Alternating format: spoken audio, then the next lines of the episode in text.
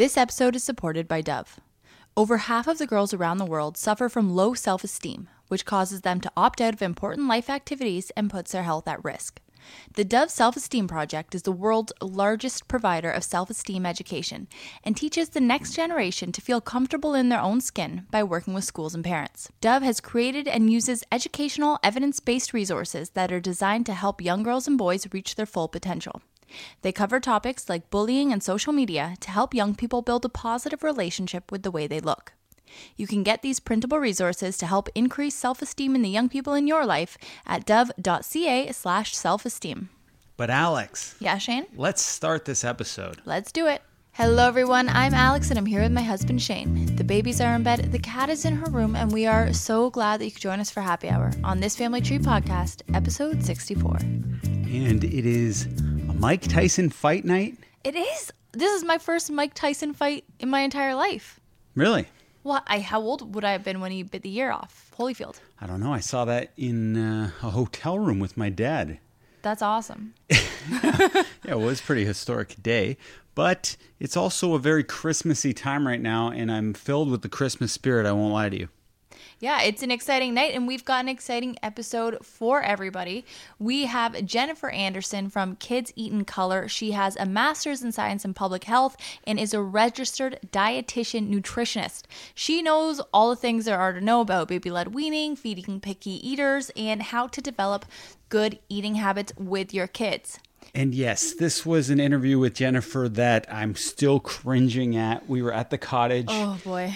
and uh, we couldn't figure out how to get the H6, which is the recording device we use, not to crackle. So she comes on the Zoom, and I'm just like, oh, fuck. I'm like swearing to myself. I'm like, motherfucker. And in my mind, I'm like, okay, Alex is going to be the PR person, and I'm going to be the technical guy who's just stumbling around trying to figure it out. For five minutes, I'm fucking around with the wires, and Alex is just sitting there, not doing anything, not helping me out at all. This woman thought we were the least professional people. She must have. She was very kind to us She once we got kind. it rolling. But it was like that inner heat you get when you're like putting IKEA furniture together and you're just sweating from the inside out. That's why I felt. And then I had to just I had to look after uh, Betty and Lucy anyway because they were going a little Yeah. uh, wild. But I was so glad not to be a part of this interview because I couldn't show my face. Well, you know, it was it was probably for the best if you were like at that level of stress because Jennifer and I did have a great conversation. We, we ended up moving the entire operation to the Oh, kitchen. yeah. For some reason, the kitchen at your cottage was able to not crackle and pop. and snap. But uh, no, it was a great interview, and yeah, I wouldn't have wanted you to sit through it feeling how you're feeling, and I'm sorry for not uh, being smoother while it was all happening. Well, we're living, we're learning, and you know, we just had a meeting afterwards, and it was just like, hey, if that ever happens again, Be cool. let me mutter to myself and be frustrated, and you just say, hey, no worries, everything will be fine. Sorry, we can't hear you right now, Jen, because we couldn't hear Jennifer either because I kept pulling out the wires, but she could hear us, No, and I was swearing at the myself. The embarrassing thing was is that I was kind of having a conversation with her, so she'd be speaking. Yet you're fiddling with the wires, so I'm trying to listen to her so I can respond back, but she's going in and out of, you know, frequency. yeah, it was awful. It was terrible. And great then- interview though in the Was end it? yeah I- it was see, great I didn't edit this it one. was great and if you are listening to this have no fear because you will learn a ton she answered all the listener questions that were submitted and and we really got into eating and food issues with kids it was really good She was very kind and uh, understanding of the issue, but I did feel like we lost her respect. maybe we'll have to ask Um, but yeah, then we have Dilshad. Yes. So we have Dilshad Bamgara, who you would recognize as the gentle mama. She's a gentle parenting activist and she's pretty honest. Like she's on the learning curve too. And she just does a ton of research. She tries to be a, you know, like what, like a pillar of research? A place that you can go. That's how, exactly how I would word it. Yeah, the center pillar of research. there you go. And uh, she, again, very calming, very nice. Oh, And- listening to her voice, it's like no shit, she's the gentle mama. Because there's a podcast I listen to called Nothing Much Happens, and it's a podcast for people who have sleep troubles. And she just tells a meandering story. This woman's name is Kathryn Nicolai. And I think Dilshad might even have a more relaxing voice than Kathryn Nicolai, who that's her job to put you to sleep. It could be Dilshad's But she, second career. she's so perfect for being the gentle mama. And I came in with uh, a little bit fired up. I, I kind of wanted, just for interest's sake, to have a confrontation with her or disagree with her because there's some things about gentle parenting I don't agree with. right. But then I'd come at her and she'd she'd acquiesce a little bit or say, you know, it's not as exact science. Even I too uh, lose my cool. And I was like, ah, shit, this isn't going to be a great debate here. And it, but in that, it's like she's modeling the gentle parenting to us. Like you imagine, you see how it works because then you imagine being a kid in that position. Like your parents are willing to acquiesce when they're wrong and everything. And it's like it really does hold so much value, and and she is such a good model for it. And you'll even like hear that within the interview. Yeah, she was very, very cool. Very Oh. lucky to have her. And my favorite part of that conversation, so you do have to listen because it's at the end. We get into Santa Claus and talking about whether or not you should tell your kids the truth about Santa Claus right away. Oh, and there's a funny moment where uh, Dilshad's talking about, uh, we, we talk about spanking children a lot.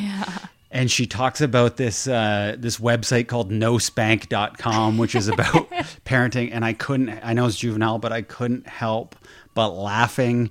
And then she talks about having a no spank competition. And it's like Alex and I had one of those, but it was like different meaning behind it. Anyway, I'm laughing like a juvenile child throughout this. It, it felt like when I'm in high school and the teacher tells me not to laugh. Again, I had that inner You sweat going it. on. Uh, but I do have to go quickly. Lucy, you probably heard her yelling in Get the up, background. get up in there. Okay, Yes. I'll be back. Did Lucy do a poo poo? She did. She did a poo poo. But uh, yeah, I'm back. What, did- what did I miss? Nothing, babe. We are just uh, holding on for you. What are we gonna do? Uh, drink the eggnog? or- We are going to drink the eggnog. So our Seedlip drink tonight is Spice 94 and eggnog. Seedlip does have a recipe for alternative eggnog, which is dairy free, but we're feeling just like super Christmassy and wanted to dive right in to the nog. So Let's see. Cheers, babe. It looks very nice with the cinnamon stick. oh yeah. It's a good one. You oh, can't Oh, go yeah. wrong with the eggnog. It really puts me in a. Nothing's better than an eggnog alcoholic substitute drink. Yeah, see the Spice 94 is good because it's that kind of like woodsy and, you know, spicy taste. It goes perfect with it. With the cinnamon, you got to add the dash of cinnamon to the top. Now, you were supposed to try two different types of eggnog, and we were going to have an eggnog competition, but Mm-hmm. you forgot to do that. You mixed it with the same eggnog. So let's right now, we're going to switch gears, and we have President's Choice eggnog and Neilson eggnog. And let's see which one you think is better. All right, I just tried the Prez Choice Nog. It's it's amazing. It's it's really good. Okay. have a sip. So different. Okay. So I'm going to close my eyes because that's how I wanted to Oh do my it. God. Which one did you like better? I don't. Hold on. Okay, hand me one. Okay. All right. I have my answer. Hand me one. Hand me the other one. Watching Shane try to drink these is hilarious. Oh my. Okay, that's easy for me. Which one do you say? President's Choice is better. Same, same. Okay, so this is Shane and I. What inspired this was we were up north at the cottage and we had this amazing random eggnog. It was called Panache, and it's like a small town grocery store brand. But it was some of the best eggnog we have ever Panache had. is the best. I'll say it If right you can now. get your hands on panache, do it. So we tried the President's Choice, which is plain looking eggnog from the outside, and the Neilson, which has like the most beautiful scene on the front and makes you feel like, like Christmas just by looking at it. But the President's Choice is better. yeah, I'm surprised by that. I Neilson was always like my my home nog, Yeah. but that that swig I took it wasn't that great. No, you know what? The it's, It's more like too sugary or something. too sugary, Mm, and the like, not President's. Choice one is like more eggy and thick Yeah. or something. there you have it. If anybody else is a nog, we got to add to this competition. Let us know. Yeah, but let's begin the episode. I've I've did some research here. I kind of like got inspired by you. How at the end of the episode you actually put a lot of care into answering people's questions, doing some research. So I did a little bit of that. I'm excited. But to start off, I just wanted to thank everyone who's been listening to this Yes. podcast. Like when all those many months ago in March, which it somehow seems like a long time ago, in some ways seems like just the other mm-hmm. day. This year could have been so hard for us had we not been distracted by the podcast and Yeah. put so much work and had everyone not been listening to it and showing the care and it really did change our lives. So Yeah. I want to thank everyone for doing that because I don't know what I would have done otherwise. I probably would have honestly lost my mind. Yeah, no, Shane always does best when there's a project going on and for us to be able to work on a project together and have this like a fun goal and yeah, it does bring up like yeah, we argue over it. It's like the Oh, we smash plates like it's a Greek household. but it's the only source of stress really that we have but it's that fun kind of stress where it's like you set a goal and then you try to reach that goal and it's like a game and it's every day we've had this we have this game going on and it's a blast I, I was going to have a comedy show that I was going to pitch, and that was going to be my big project, and totally went away. I also had a play that I was about to perform in, all when COVID started to happen. So I was getting into like busy work mode. Yeah. And it just all got taken away, and then all my efforts got put into the podcast. And, you know, I'm kind of looking back glad it did. So I just wanted to say that, and that I totally am feeling for everyone who didn't have a great year mm-hmm. because I know a lot of people out there listening didn't necessarily have the best year, and this time is probably particularly hard for them because Christmas, a lot of times people are depressed. In fact, yeah, oh, it's hard. we bumped into our neighbor who's a very Oh sweet woman and I was getting out of the car. We were picking up a Christmas gift from the LCBO, and I'm getting out of the car, and I hear the woman say to Alex, I lost my job. Alex is laughing. We'll get to why. But I, I'm kind of acting like I can't hear it because when I come up, I want to like react properly. Yeah, so I'll, I'll just say from that. So I get out of the car. I say, "Hey, neighbor." She goes, "Oh, hey," and I say, "How are ya?" She goes, "Oh, not so good, actually." Which So- is always the worst thing to hear because you're supposed to just hear the perfunctory no matter what. And it's good. It's like minus ten out. It's a nighttime. I've we're got the holding a baby. I'm like, oh, what, what happened? And she goes, I lost my job. And I go, oh my goodness, right around the holidays, this is terrible. I feel so horrible. I go, are you, are you going to still be able to keep the place? She goes, no, I actually, I have to leave my place now. And I'm like, oh my goodness, like my, my heart goes out to you and I'm really emoting. And then out of nowhere, Alex goes, I lost my dog last Christmas, so I can relate. And I'm like, what? Like we, we just kind of look at Alex and the woman's like, "Oh yeah, thank you." Gets kind of awkward, and inside I'm feeling like very confused. I continued on with it, saying that we really loved our family pet. Yeah, she's going on about- pets are like people. yeah, and the woman's like, "Oh okay." The woman leaves, and I couldn't wait. I'm like, "Alex, what are you doing? Why are you talking about your fucking dog?" She's like, "She lost her dog, Shane." I was like, "No, she lost her job because we know this woman. She does not have a dog." But Alex's hearing is a little effed up, so she heard. I lost my dog. Anyway, kind of a funny situation, but it I'm so embarrassed. it was I'm- so awkward. I'm so embarrassed now. Like honestly, like what what do I do? Because do we write her a card where we explain the situation? It's like a funny thing, and then I don't we give think her a little time bit of for booze. jokes. Like, uh, but luckily, I don't think we'll be seeing her much anymore, so you won't have But to. she's like- not walking that dog every day. That's for sure. well, and she's gonna be evicted. She's leaving the scene. Right. I'm I'm so humiliated, and I really do want to make it up to her in some small way. Just tell her you didn't understand. And Well, I'm I'm thing I need to hoping in some way that I heard it wrong, and maybe she does have a secret dog that we just didn't know about. But based off the way she reacted, the way I did, I'm thinking she actually did lose her job. And why would a dog dying make you be evicted from a place? Well, no, because I thought that it's that maybe the place reminded her of the dog, and she was too lonely there without the dog, and wanted to go think- and move with a family member. Oh, Like, okay. I wouldn't I'm- be I wouldn't be able to live alone if my dog died. I'd have to move in with somebody. Maybe that's it. But I guess the point is, this really reminded me that Christmas time is a tough time for a lot of people. Mm-hmm. And, you know, we have a lot of sponsors on this podcast that we're very happy to have. And I want to let everyone know that we are donating a fair amount to charity. In fact, you hear the Dove reads at the beginning of every episode. All the money that we procure from those reads, we're giving to charities. Uh, but speaking of Christmas, Alex, you did such a great job with this house. Like this house was like a dump, and then all of a sudden, Alex gets the Christmas spirit, and now it looks like Mrs. Claus and Santa both live here. Thank and you. It, it had me thinking, how shit would Christmas be if it wasn't for women? Like women really do make a Christmas good. It would be. Is this sexist? I'm not even sure. I'm It just probably so, is. I'm so flattered by your appreciation of my uh, Christmas spirit that And, and this is I'm a willing to overlook it. generalization because I'm sure there's some women listening like, geez, I don't really pull my weight around the Christmas. My husband does it all. I've never seen that though. In, in my friends, my mom, my Mm-hmm. like my dad didn't do anything. My mom did everything. Well, what about Clark Griswold? yeah, that's a movie though. He was he was enamored with Christmas, but I was just thinking if I was single right now, I would not have a Christmas tree. Like, let's say you get hit by a bus. I know Mm-hmm. Right. I always bring up that Right. scenario, but uh, guys got to have a fantasy.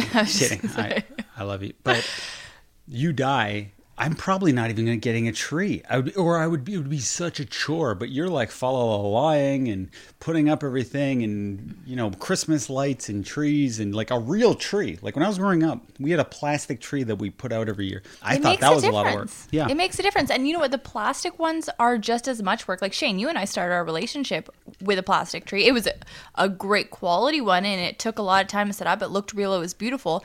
But that thing took me hours to put up. Like I would much rather go to some Christmassy farm or Christmassy parking lot, get a real tree, cover me up in sap and get that thing up, makes the house smell nice, looks fun. And like, yeah, it's just as much work I think as plastic one. yeah. But no, I thank you so much for recognizing that because I really have been making an effort to make things, you know, happy and cozy and Christmas spirity. So shout outs to women everywhere and the odd man who is making this house Christmassy because I've never really met that Well, person. wait, growing up was your house super Christmassy? Because your Yeah. mom is Oh, one of the most Christmassy people I've ever met. My mom met. is the most Christmassy person. And like you said, even though we didn't have a real tree that was covered in sap, my mom still put a lot of effort into that tree because it's just as much work in a lot of cases. And we, you know, come to our house, like, you'll- Everything is Christmas. You'll want to blow your brains out. There is a million gizmos and battery powered things. Every and- time you turn a corner, you're setting off a new Santa Claus, you know, singing jingle bells, jingle yeah, bells, or like everything's battery operated. Elvis and- reindeer. It's almost like a Halloween and Christmas because it's, it's like jump scares everywhere. like Feliz Navidad when you go to the washroom, and then like everything's everywhere. But everybody knows so I think everybody has a family member like that where it's like you go over and they've got all those knickknacks and like your mom's house reminds me of a house that at some point would have had a fuzzy toilet seat, which is like the weirdest thing, but I, I know people that have had those before. The fuzzy toilet seat covers. Does you has your mom ever had one of those? Hmm. no. Not like the part that you sit on, but like the lid. She's never had a fuzzy covering. Oh yes, she has. hundred percent, she has. Yes. It's- yes and this is the thing like this is an archetypal person that has all the knickknacks loves the christmas thing has the remote controlled you know devices and also has the fuzzy toilet lid I didn't know that was a thing, but you really nailed it. thank you Okay. um, another thing, glitter. Let's get rid of glitter, people. Alex came in the house like we have a no glitter rule. Alex, for some reason, loves glitter. no There's i don't love it i like the sparkle i hate the glitter itself and i want it's not good for anything It's terrible pretty. for the environment. You came in the house today with it all over your face. it was all under my nose It was all under your nose. It looked like you were snorting it. elf cocaine Where, where'd you get that from? Well, I went to my parents' house because I was trying to find labels so that I could start doing presents and putting them under the tree and labeling them. But they were at the very bottom of my parents' like Christmas thing. Mm-hmm. So I'm like digging around, scrounging around, trying to get the labels, not really knowing what I was hitting in my way, but I guess I was just like shoving glitter into my face the whole time. And I tell Alex, there's so many things in our house that I'm like, we're throwing this piece of shit out. And she's like, no, no, let's We- keep look, it. Have I not replaced some of the key Christmas things in our house with glitterless or less glittery mm. items? Well, glitter it, ne- it, never leaves your house. Uh, I've done some research here. Most glitter products are made from plastic, which contribute to the growing problem of microplastics in the environment. Microplastics are consumed by plankton, fish, and birds and have a detrimental impact on the environment. I Get it? I get it. And I, Some research has also found that PET, the plastic most glitter is made from, can break down and release chemicals that can disrupt human and animal hormones. that's awful.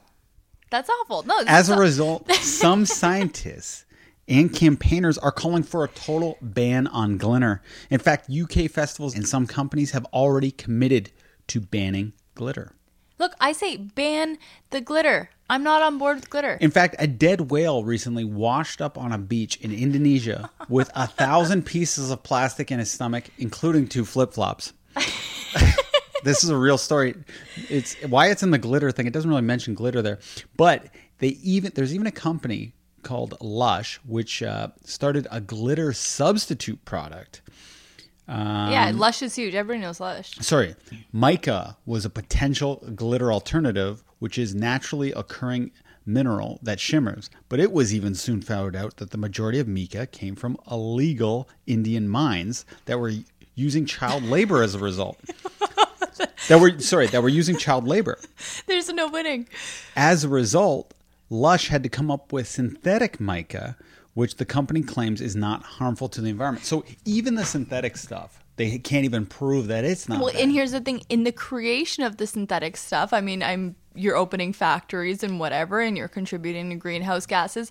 There's no winning, but I do think that there should be a ban on glitter. However, you know, I I haven't bought a new glittery product in years. But let's just use up the ones that we have and then, you know, be gone with Mm-hmm. glitter for all time. Uh, my next topic is what up with gingerbread cookies and gingerbread houses that you decorate with your kids? You can't eat them; they're terrible. They taste like shit. yeah, they taste like garbage. Like I actually almost chipped a tooth. So Lucy made these like awesome gingerbread men with Nona.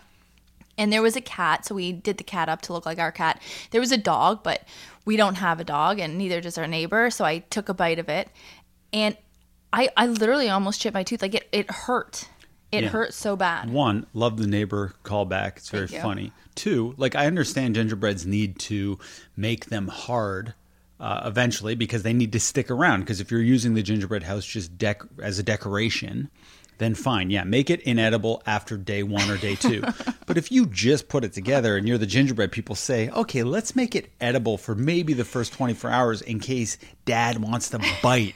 You know what I mean? It's there, and you're putting all these delicious items on it. But is that is that why they make them terrible so that you don't ruin the stuff that you just made? Like I don't here's the thing, I also don't get it. Like why make an edible house that you can't eat and that you just leave it to sit out for a month so it dries up and hardens and gets disgusting? Like why not just make a house out of like fun things that you don't eat so it doesn't make you hungry and you're not tempted to bite it? I think because kids love them, but then after like the second year, kids hate them because they realize it doesn't taste good. Most of the candy that goes on it is too hard. Yeah. There's chocolate chip kisses.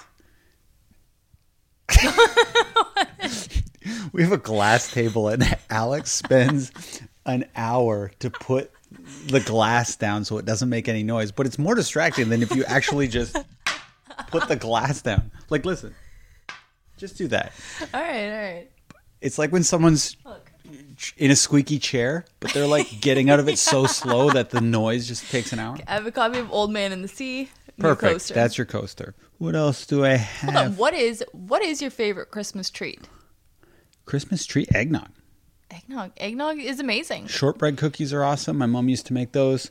I was gonna have a thing where we we sang. I'm just trying, trying to make this episode very Christmassy, and I was gonna try to see if it would be fun if we both tried to sing earnestly, like the first line of Jingle Bells. You and I are always trying to figure out who has a better singing voice. Oh, can we do a singing competition? Yeah, just uh, that's what I'm doing right now. Okay. So the first line of Jingle Bells, just sing earnestly, unironically. Let's hear it. Okay. You can you go first because I'm just Yeah. I want to laugh. So Don't laugh. I'm not. The I'm trying. Neither of to. us can laugh. I'm trying not to. Okay. Jingle bell, jingle bell, jingle bell rock. Rock. I don't know why it's the rock version. I okay, wait. I'll sing the normal. So, and why are you whispering? That's how you sing good. That's how you sing good if you want to sing good. You can't like go normal tone. Okay, wait. Jingle bells, jingle bells, jingle. uh, Rock sounds better for some reason. Okay, wait. Jingle bells, jingle bells, jingle all the way. Everything's rock. Can we just do jingle bell No, rock? no, no. I'll start. I'll start. Okay, wait. Let me take a sip of my uh, eggnog for some courage. Alcohol-free eggnog. Okay. Jingle bells, jingle bells, jingle all the way. Oh, Sorry. it is too to ride on a one-horse open sleigh. No, really try that. Really I try. did. I was laughing. Okay, No, hold really on. try. Okay, I won't laugh. I swear. Jingle. bell- I'm sorry, this is so hard. Just can you just go in that room for a second and I'll do it. Don't peek. I won't make a noise. Jingle bells, jingle bells, jingle all the way. Oh, what fun it is to ride on a one horse open sleigh. okay, I'm done.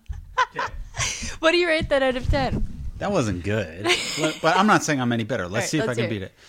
Jingle bells, jingle bells. Stop! Come on, yours was fucking terrible. I was being nice just there. Sorry, it's the whispering. Okay, I'll try to have a tone then. Let's say we have to have a tone because Okay, I hush will tones hide my are. face. Okay, don't do that. Okay. Okay, just don't laugh. I won't laugh. And I won't whisper. Jingle bells. wait, wait, wait. Jingle bells. Sorry, one more time. One more time. One more time. Jingle bells, jingle bells. Can I just do Jingle Bell Rock? Do jingle bell. Rock. Jingle bell, jingle bells, jingle bell rock. sorry, You sorry, put so much force. You're like Christina Aguilera 2006. okay, okay, just my turn. Jingle bell, jingle bell, jingle bell rock, rock, rocking around the Christmas tree. Wrangle and wrangle. I don't know the words. Do I? Jingle bell, jingle bell, jingle bell rock, rocking around the Christmas top. Hey oh and jingle. How, how's that? That was okay. Okay, okay, that was kind of fun. Um, But I think I think Jingle Bell Rock. You can cut this part, but I just want to see if I can do it better. Jingle bell, jingle bell, jingle bell rock. Da da da da da da da da Dancer and prancer and frosty air. Oh, in good. the frosty air. Oh, that was much better. That was much better. yeah, I don't think Jingle Bells lends itself to, unless you add the rock part, to people with terrible voices. No. Okay, I learned that I have topographical disorientation. What the hell is that? That is a condition where you never know where you are even though you have normal intelligence. do you though? Have normal intelligence? Yes. Yes. You don't think I have normal intelligence? No, I do. I do. I actually think you have above normal intelligence in a lot of ways. I'll take it. But I topographical disorientation. I learned this because we had one guest who had uh, a condition. It's actually we're gonna have Kathryn Nicolai on, who has the podcast "Nothing Much Happens." It's like 30 million downloads, like one of the best podcasts ever for people with sleeping problems. But she has a condition where she can't visualize anything, Right. which is very interesting for a person who writes stories for a living that they can't visualize anything in their mind. Point is, somehow I came across people with my condition because I can leave my house and the second I take two left turns, I need to turn on GPS because I no longer know where I am. And with somebody who's just meeting me for the first time, they can think I am extremely slow or lacking intelligence because I don't know where I am in my own city Well, or in my own uh, neighborhood. Okay, case in point, our second date, I chose the spot. It was downtown Hamilton on a main street. And I was like, okay, Shane, let's go to the place that's three doors down from where we had our first date on John Street. It's called Two Black Sheep. Let's meet there at whatever, six. So I'm there at six o'clock. Shane calls me at six twenty in a panic, and you're on Barton Street, which is like a kilometer down the Yeah, road. I was crying. I don't know where the fuck I am. And he's like, I am so far away. Like he was like a 20 minute walk away from a place that we essentially had our very first date at like the week prior. And that was pretty ridiculous. I thought that you were making up an excuse and that you were, you know, just like screwing around or, you know, weren't taking the date seriously. so, do you believe me that I have topographical disorientation disorder? Yes, yes. I'm so glad because I thought you were going to make fun of me for being like, you know, I always think I have a condition, and you're like, no, you don't. Well, no, I, I think you have something. I just think that we have to whittle it down and find out what that something is. Because there's a lot of options. We just have to like figure it out. Yeah, I think I actually have the same thing going on that Chris Rock has because Chris Rock thought he had a form of autism and it turned out to be something else that it makes him distant in some ways. I was Right. listening to him on Howard Stern. But anyway, this isn't a uh, this is a Christmas episode. Uh, when did you find out Santa wasn't real? Who? I don't remember. I just I remember it being like kind of a natural realization where it's like, you know, there were maybe a couple years before I really found out. How old were you? I have no idea. Like I'd honestly have to call and ask my parents. Closer to ten or five? Can I call them really quick and ask them? Sure. Hello. Hey mom, uh, are you and dad together right now? Uh, I'm upstairs in bed. I'm so tired, and Dad's downstairs. Do you know how old I was when I found out Santa Claus was not real? Um, it was interesting because when you guys kind of talked about it, you know, you kind of questioned it for a second. I said, well, you know, when you stop believing in Santa Claus, you don't get stockings anymore. Wow. So you probably knew maybe a couple of years before he actually said anything. You probably had an inkling. I don't know. So what age? Seven, or eight, Seven or eight? six or seven.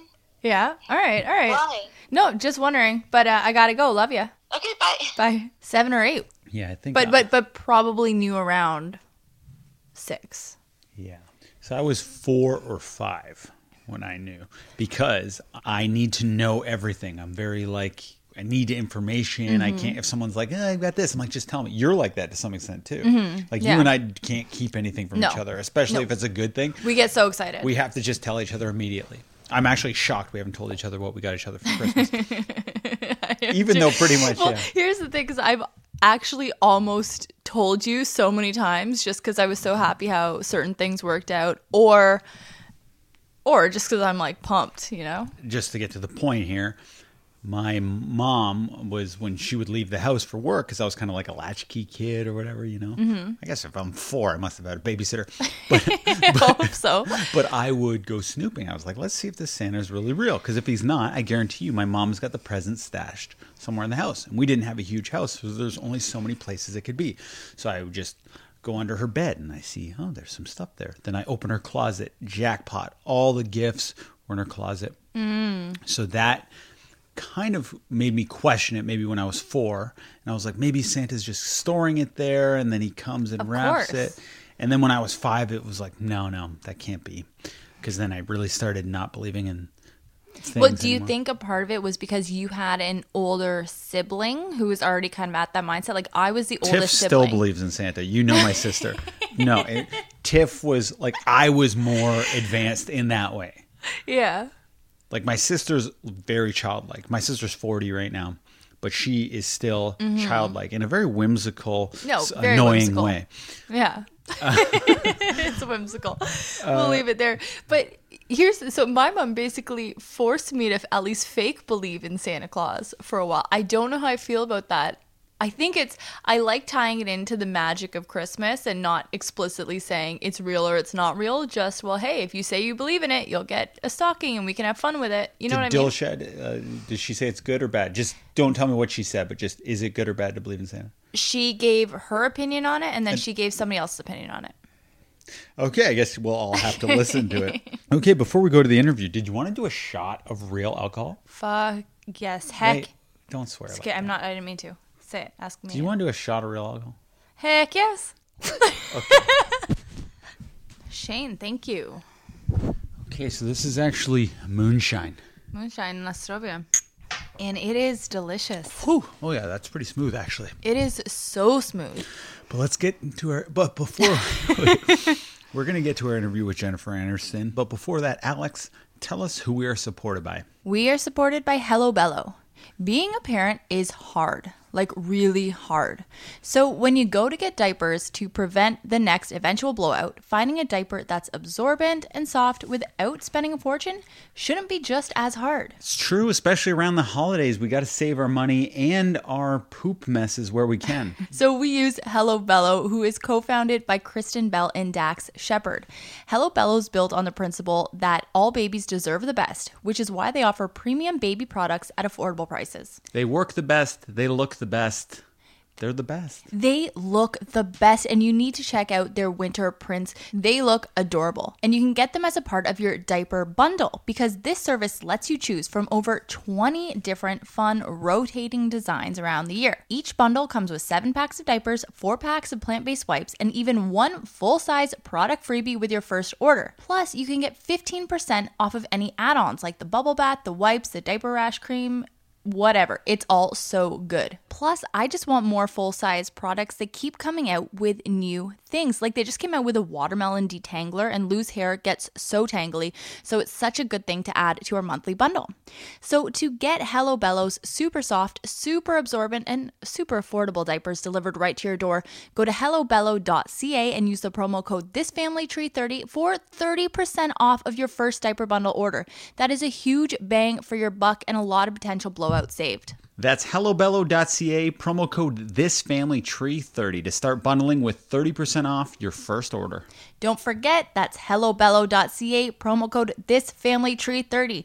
This promo is applicable to Canadians only, and you gotta use it. I like that. But we are also supported by Seedlip, the world's first distilled non alcoholic spirit. And it's a very Christmassy drink. I don't know why, but it reminds me of the holidays. Oh, it makes you warm inside. And I think that's why. Could be the eggnog mix we have tonight, too. Maybe that's why. it is so good. But Seedlip is crafted without alcohol, sugar, or calories and solves the dilemma of what to drink when you're not drinking, whether it's for the night, the month, or forever. As a non drinker, it never feels great when your only options are like water, sugary sodas, or those, you know, those crappy mocktails that they make you at restaurants. They're not fun and you don't feel like you're a part of the social event. So Seedlip solves that problem and keeps that level of like sophistication going. And I don't know if the secret is out on Seedlip, so I'm thinking it might be a great gift for someone whom this product might not be top of mind on. Pregnant for. moms, people who don't drink anymore. Yeah, no, it's perfect. And whether you prefer punchy citrus flavors, aromatic spices, or savory herbs, Seedlip offers a drink for every kind of drinker. It's crafted using a bespoke process, including traditional copper distillation of botanicals. And each of Seedlip's three variants, there's Spice 94, Garden 108, and Grove 42, are alcohol free and have their own unique flavors, which pair so perfectly with a splash of tonic. But if you want to make a more complex cocktail, you can check out the Seedlip cocktail book or on their Instagram, which is at seedlip underscore NA. So head on over to seedlipdrinks.com or .ca and use the promo code ThisFamilyTree10 for 10% off of your favorite non-alcoholic spirit. Again, that is seedlipdrinks.com and .ca and this Family Tree 10. This is available in Canada and in the US. All right, very inclusive, but let's get to our interview with Jennifer Anderson. Oh my god. Oh my God, we are so sorry. This that was is... the worst thing I've ever done in my entire life. The worst Jennifer. thing you've done in your whole life. You're doing good. You're great. and it, it's the funniest thing is every time we have big guests, we're at the cottage yeah. and something goes wrong. Like we had Alyssa Milano on and we're fumbling around like this all the same. So, well, just remember, I am like a, just a normal person. I'm a mom. I like seriously, I'm fine. I'm not phased at all. I will not think poorly of you. No, Jennifer, you're kind of like the Alyssa Milano of kids nutrition, actually. So don't diminish it's okay. yourself. Here. It's really okay. I just, I just want you to know, like, I realize other people think of me like that, but like, I look at my husband, I'm like, I'm just a mom living in Maryland. Like, that's it. well, a mom living in Maryland who is a kids nutrition expert and does have what a million yeah. followers, yeah. over a million yeah. followers. This is right. wild. When I started following you, you did not have a million followers, but you had a hell of a lot. And I'm so happy that you have kind of you know, totally shot up because you do deserve it. And I have gotten so much of my nutritional advice and guidance from you. We're on our second kid now. Our first is two and a half. I've been following you for a very long time and you have been so helpful. So, first of all, thank you're, you for that. Yeah, you're welcome. And, uh, and even though we've been through it all once before, of course, with our toddler, we are you know, finding ourselves in new eating issues. And we do have a four month old baby again. Congratulations, by and the way. It feels like, thank you. But it feels like even though we've gone through all of this, so much of it is still new, or I'm 2nd mm-hmm. guessing myself a little bit. So, between Shane and I, and between our listeners, we've got a bunch of questions for you that we are hoping we can get your help with today. So, first of all, four month old baby, purees or baby led weaning? I did baby led weaning with my first and I loved it, but is that the way that things are going now? If you loved baby led weaning, go for it. The research suggests that exposing your child to a lot of different textures and flavors as they are moving to complementary feeding between six about six months ish and one year that that helps them mostly branch out a little bit more than if they hadn't been exposed to a lot of different textures and flavors. That does not mean that if you choose to puree feed that you will have a picky child. There's a lot of people out there claiming that mm-hmm. if you mm-hmm. do baby led weaning, it will prevent magically prevent picky eating. I, I feel that that is a disingenuous thing that people say. Uh, you'll hear yes. that from dietitians.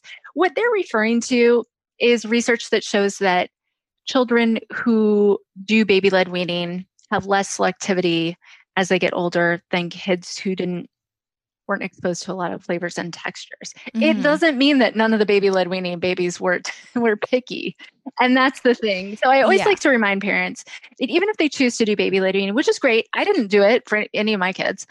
So it was much too high maintenance for me personally. I I was way too overwhelmed to try to manage these feeding rules like you're never allowed to feed your baby with a spoon. I, like really that was way too much for me. So I just did whatever I wanted, which was purees, also giving them table foods, also throwing stuff in a baby food grinder and just grinding it up. So I did what I like to call it easy weaning, which was the bare minimum to mm-hmm. get them eating table food as fast as possible. Sorry, no, I, I just want to say that I, I appreciate you saying that baby led weaning does not automatically mean that you're not going to have a picky mm-hmm. eater because I was on a high horse. I was on such a freaking high horse and I was like, my kid eats anything. I gave her herring on oh rye bread, like a very Russian yeah. thing once at Christmas. And she was like gobbling it up. She was loving it. And then, what, like six months down the road when she was one and a half, she just decided, nope, nope, nope. Yep. All these things I used to eat all the time, all these things I used to love, not going to go near them. And now at two and a half, we're still having mm-hmm. those problems, even though she had such an introduction to things. And we'll get we'll get to toddler foods later, but I'm so happy that you kind of dispelled that myth because parents should do whatever is easiest. And I don't know what I'm going to do with my second kid because I am you know time is at such a For premium sure. and when when you do baby led weaning a lot of your day you're sitting there while the kid plays in their food and that takes up a lot of time I just got back from our four month doctor appointment, and my doctor said to start giving her tastes, like oh. a tiny little taste of things now, but not actual foods, like one taste oh. a day. And then at six months, start the food process, which I just thought sounded oh. early. So I was hmm. interested on your take. So that is a new recommendation. I've never heard that recommendation before. Um, it could be that you know some new weaning evidence came out it could be that he made that up i don't know so generally i look for the signs of readiness. They're interested. They are, have lost most of that gag reflex uh, their little reflex that would stick their tongue sticks out. They can sit up you know mostly without assistance but or you know very little support. And you know they're showing all those other signs of readiness. I'd have to like go look up the list of all the signs. But mm. i i made my kids wait until six months. I thought nursing them is so much easier compared to dealing with food. Why would I ever start early? This is the only time in your life that is easy for me.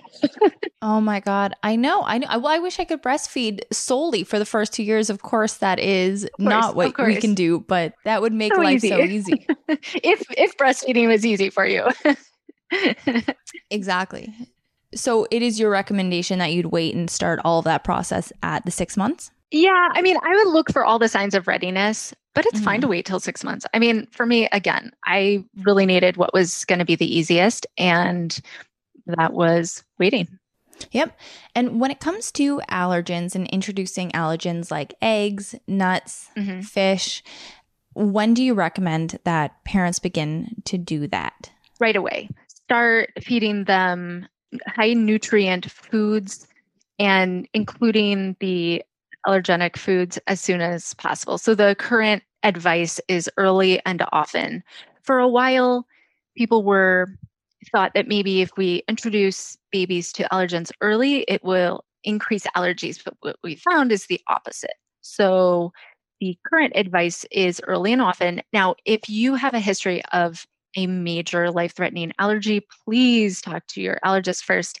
And if you think that there's something hereditary or or something along those lines, then I would definitely talk to the doctor allergist before you introduce those foods. Otherwise, definitely start those peanuts, that shellfish, dairy, the wheat, all that stuff early. Again, if you mm-hmm. do have a history, then you want to check with your doctor. If you have celiac disease, you usually don't want to introduce your kids to wheat. But mm-hmm. medical conditions aside. And if you're like me, for any listeners, and you are hesitant, when I gave Lucy peanuts, I did it outside of the hospital in oh. my car, and we just kind of drove laps. Yeah. No peanut allergy in my family. So it was an overreaction, but it made me feel so much more sure. comfortable. So crazy or not, I didn't mind yeah. it. You know, if if what it takes for you to introduce your kid to allergens is sitting outside the hospital, mm-hmm. okay, if that works for you, go for it. The time of day. now, when it comes to something like, you know, those like baby mum mums. Mm-hmm. Okay, so those and like rice puffs, I know that there is controversy, I guess, sometimes with rice over, you know, the arsenic in it, mm-hmm. whatever. But just low nutritive snacks like that that are convenient, where do you stand on those? Yeah. So here's where I stand on those. As a practical mom, I'm going to say I, I swore I would never give my child a Cheerio, you know, all the, the like would waste, like all this stuff. Of course, that was before I had kids. And then I had kids. And then I realized that if I gave my young child sitting in the chair, you know, 10 Cheerios, it would take him 10 minutes to figure out how to pick them up and it would keep him busy long enough for me to like make something else in the kitchen while I was mm-hmm. keeping an eye on him. And uh, that's how I learned the magic of Cheerios, right? So, on the one hand, they can keep kids busy and get them involved. On the other hand, we have to remember they are not providing very much nutrition at all. And infants and toddlers have really tiny stomachs. They don't have a lot of room to eat things that aren't really going to give them the nutrition that they need. So we want to keep mm-hmm. that to a minimum and just reserve it for when we need them to have a little activity to keep them busy for a few minutes, maybe while we finish the rest of the meal or something else. So we really don't want to be like using food to keep the kids busy or just kind of trying to fill them up on stuff that's not going to get them the nutrition that mm-hmm. they need. And are there any habits that you find new parents or old parents that have a new baby, bad habits that they get into when they first begin the process of feeding and, and weaning? I think one of the challenging points that I see is we feed kids liquid on demand, right? We're breastfeeding or formula mm. feeding the baby, we're feeding them on demand, and that's the recommendation. But then as they transition to solid foods, we move them on to an eating routine or schedule or whatever you want to call it. Right. Because we want to see kids eating regularly, but not grazing all day long. And also older older infants and toddlers, their circadian rhythm can start to predict food and mm-hmm. ready for it, get hungry at, on a schedule, and those sorts of things. So I see that problem where parents, instead of serving solids on a schedule, they just serve solids whenever they want or whenever the kid wants. And what mm-hmm. that does is it starts to set up a grazing pattern so that you have a right. toddler who expects to eat three bites every hour or so. And next thing you know, they're never eating a good meal because they're never really hungry, but then they're also not necessarily eating enough because they're never they don't really know how to fill up and they don't really know when they're hungry and when they're full and we just set up a lot of problems for ourselves. Yes, I think Shane ran up to take care of the kids, but I think we fucked up. I think that we are in a kind of a grazing pattern. And like, I've tried so hard not to do this, but I have used food to keep her quiet, sure. to keep her occupied, whatever. And we're we're in this now. And how, how do you get out of that? Do you just have to start laying down the law and having really yeah, strict? I mean, yeah. I feel like I feel like you have to be like you kind of have to be the the no nonsense mom on one side and the I totally understand and I'm really empathetic and I care about you and I nurture you mom on the other hand. Yes. And I often find that in couples, like one parent is better at one side than the other. And when you have two parents working together and one is like the no like we just had dinner. We're not going to mm. do a snack because she chose not to eat a ton of dinner. That's fine. It's it's okay. It's, we have another meal or snack coming right around the corner. I love to say that. When you have a schedule or routine you don't have as much worry if they don't eat much at one meal because you know two, three hours later for a toddler, you know, there's another meal or snack coming right around the corner. That means if they don't eat much, you can say, okay, I'm not going to pressure you to eat. I can sit back and relax because I know that, yeah, you might get a little fussy and I will have to deal with that. And that's going to be a real annoyance. But also, I'm a big girl. I'm your mom. I can handle it and we can make it through. Okay. So let's get on to toddler eating and whatnot because I, I find this so much more stressful than baby eating because it's like what mm-hmm. baby might throw their food on the ground big deal you can get over it as they get older and they get more independent that's when i'm finding the majority of the problems and you mentioned how you know if they're not going to eat a lot at dinner that's okay because they have another snack coming i think we're serving dinner too late is there is there a certain amount of time before bedtime that we should be serving dinner I don't think there's any time requirement. I I just encourage families to st- step back, look at the connection points that you want to have. Like if you want to have dinner together as a family, what's the time that makes sense? And mm-hmm. you just kind of fit the kid into that. And maybe you have to give them an earlier snack, or maybe you have to move things around a little bit. But for me, like we had a 6:30 dinner which was pretty late for a really long time because that was the only time that all of us could finally get together and that was life but that also meant I had to serve two afternoon snacks to get my kids to dinner without being complete basket cases. So, you have to kind of look at what works for your family. Uh, you don't have to have a bedtime snack. Some families do. Most most kids actually don't need a bedtime snack. I usually said, you know, your kid needs a snack if they're waking up in the middle of the night routinely. Mm-hmm. That is a sign that they need a bedtime snack sorry, like in our situation, right? If we're eating, so we typically eat at six. Okay. Five thirty or six. And then if we eat at six, Lucy doesn't eat much for dinner because of whatever reason, mm-hmm. then we're putting her to bed at 7 mm-hmm. Like, should I be worried about her not having had enough? No, I wouldn't. Because most toddlers eat the bulk of their calories in the earlier day. Mm-hmm. I would mm-hmm. say, hey, I'm just going to this is not based on any research, but I'm just going to guess that 90% of toddlers do not do well at dinner time.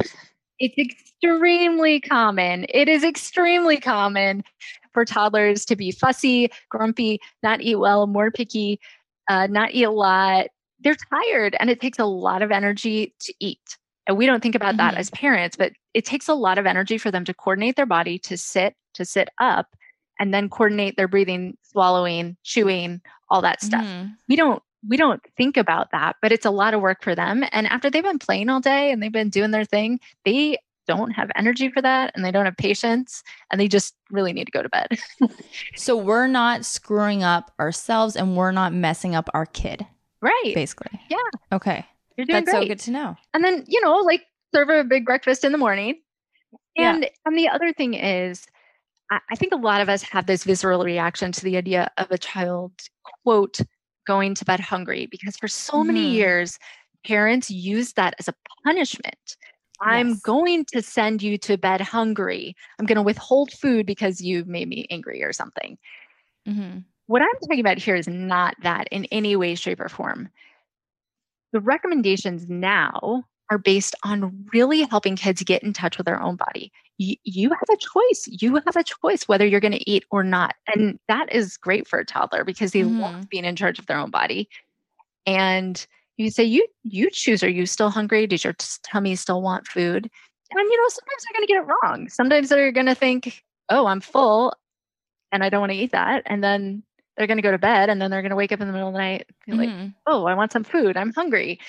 So you know, toddlers are still learning, but I think we owe them the experience of being in charge of their body and being able to listen to when they're hungry or full. And you know, if we have to give them a piece of cheese in the middle of the night to get them to go back to sleep, it's no big deal. That is not an incentive. That's just caring for them and helping them through their experience learning. Yeah. Go back to sleep and then they're fine.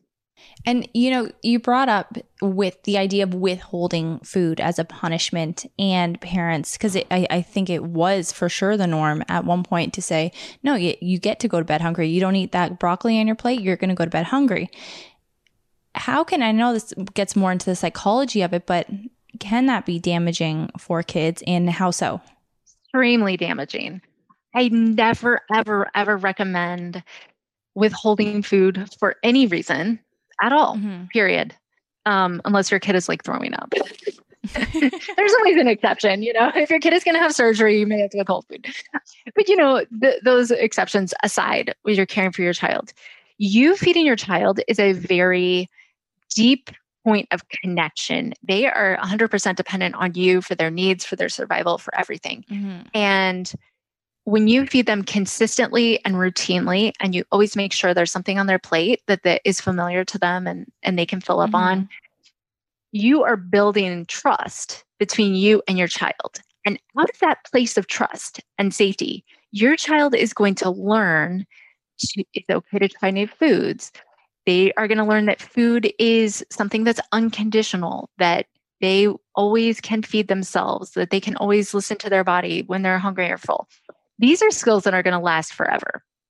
Mm-hmm. When a parent uses food as a punishment, it totally wrecks the child's relationship with food from here on out. And to undo that is going to be a life work of your child.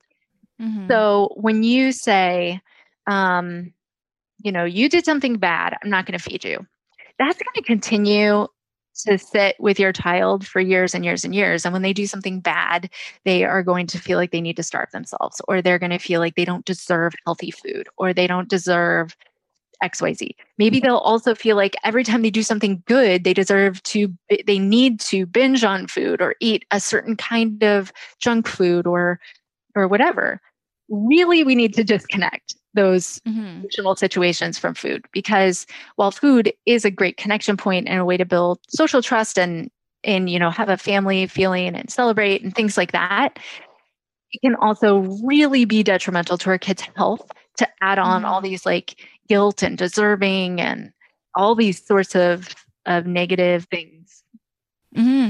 well it's it's funny you know you think that you know food is just a source of nourishment but it is so much more than that and like i look back at my own childhood and all of my happiest moments had were revolved around food in some way whether it was a holiday a birthday just a big dinner party with family it always centered around food and around people being together and mm-hmm. enjoying mm-hmm. together and some of my scariest memories not they're not even scary like i had a really great childhood. So this being a scary memory, you know, speaks to that. But where like I wouldn't want to eat the rest of my grandmother's soup. And she would get so mad at me and she'd make me sit oh there oh and gosh. eat every last drop. And that was so damaging. And then like I'd try to go when she was looking away and like try to put it in the garbage or down the toilet or something, yeah. but she'd always catch me. And those things, they really like they really stay with you. And I couldn't eat soup. I couldn't eat chunky soup for like 15 years oh my after that. Right. Because of it. And it, it is just so interesting. And when we think about, you know, picky eaters and do we sit there and make them eat the things off their plate? Do we say you're not getting leaving the table until you're done or you're going to bed hungry, whatever? How do we deal like knowing how damaging this could be, how do we deal with picky eaters now? Mm-hmm. Because I'll sit there with my toddler and it's it, it can get overwhelming sometimes. And I went through a phase where I was making a second meal for her every day, and I'm like, okay, this can't go on.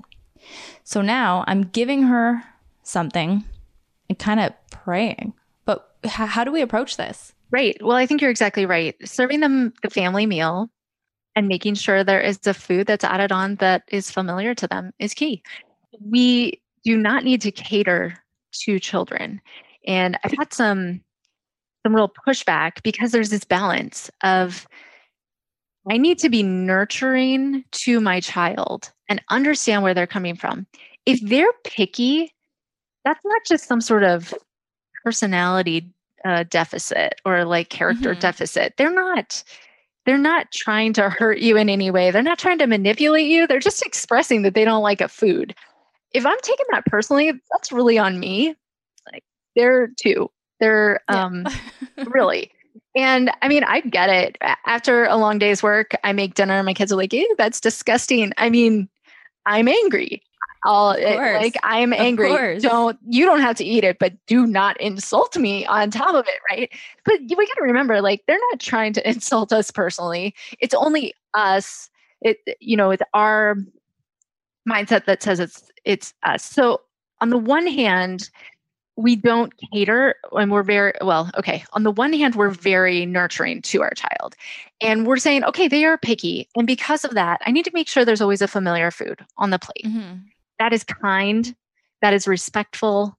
That is the right thing to do. When you put a food that they're comfortable with on the table they're much more likely to start eating. Once they start eating they're much more likely to finish eating. We they, they cannot finish their plate if they don't start eating. The fastest way to get them eating is to put something that is familiar and likable to them on that plate. On the other hand they are not in charge of what is served in our house. Mhm. We we are going to make a meal and as soon as we start catering and we make them their second meal we open a new can of worms which is they think they deserve a special meal. Guess what? They're Mhm. two. They don't deserve a special meal. They deserve to be nourished. They deserve to have familiar food but they also deserve to just be part of the whole thing.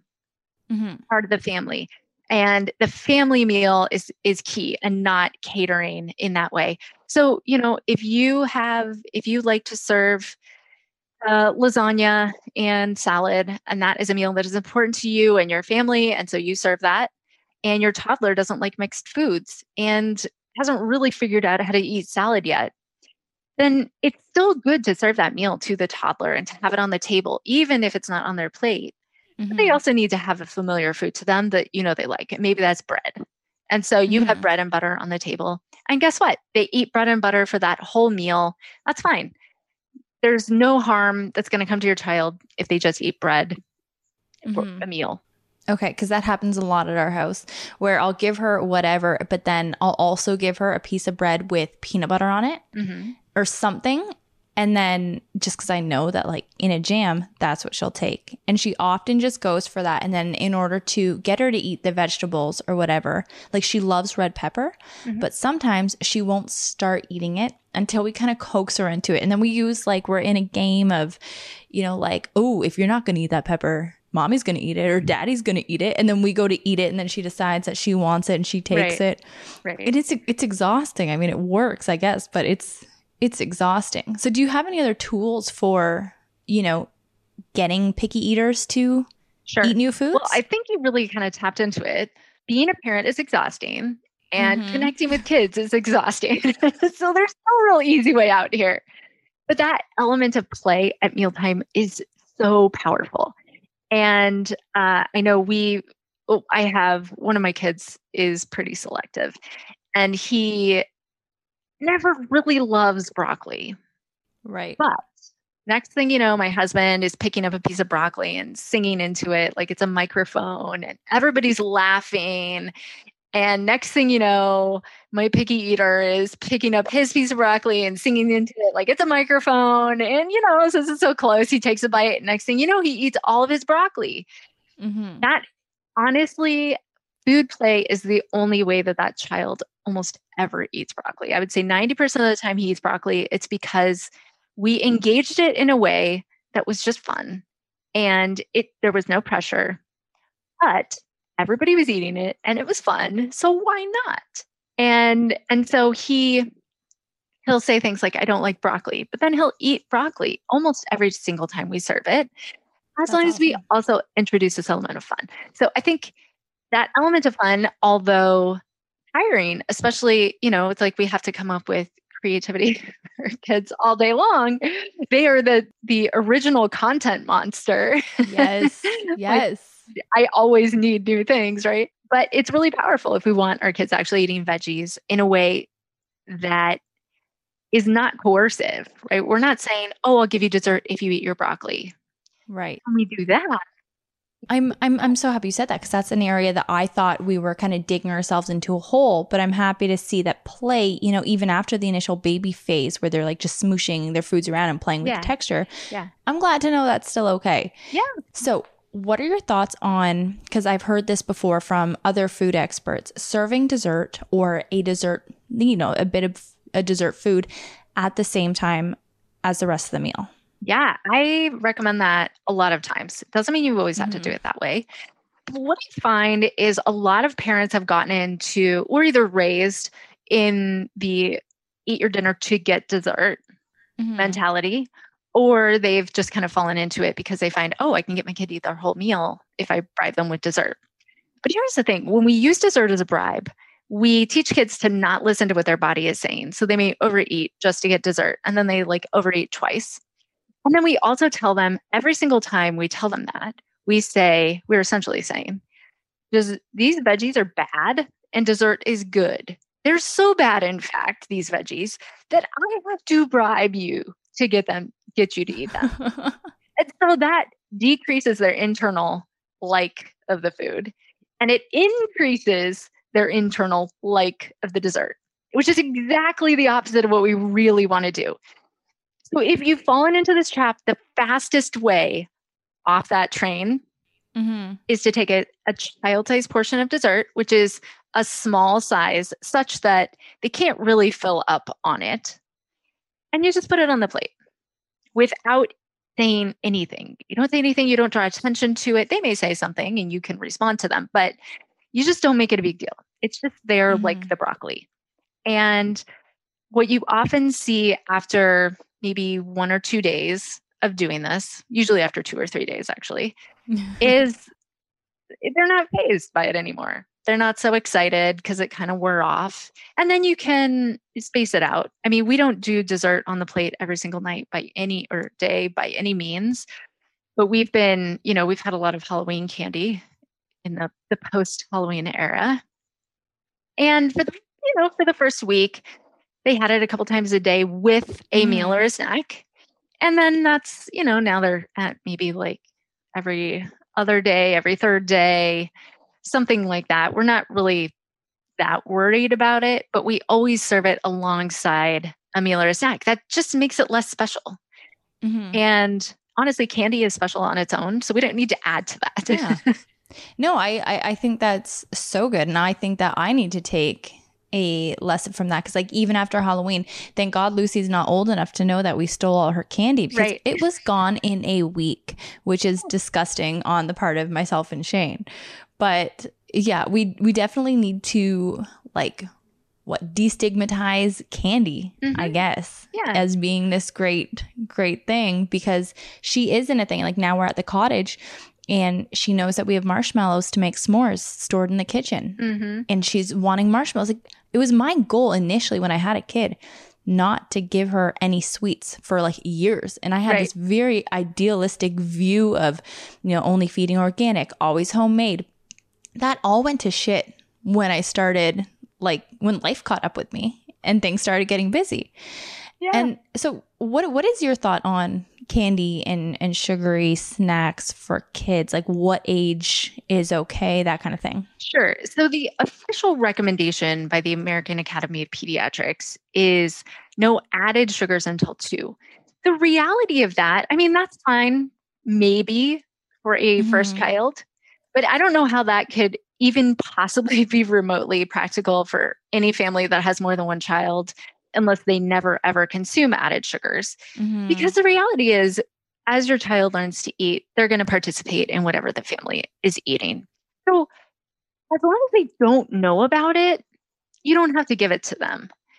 Mhm. But once they do learn about it, they're going to be pretty angry when you're all eating marshmallows and they're not, and you've given them a apple.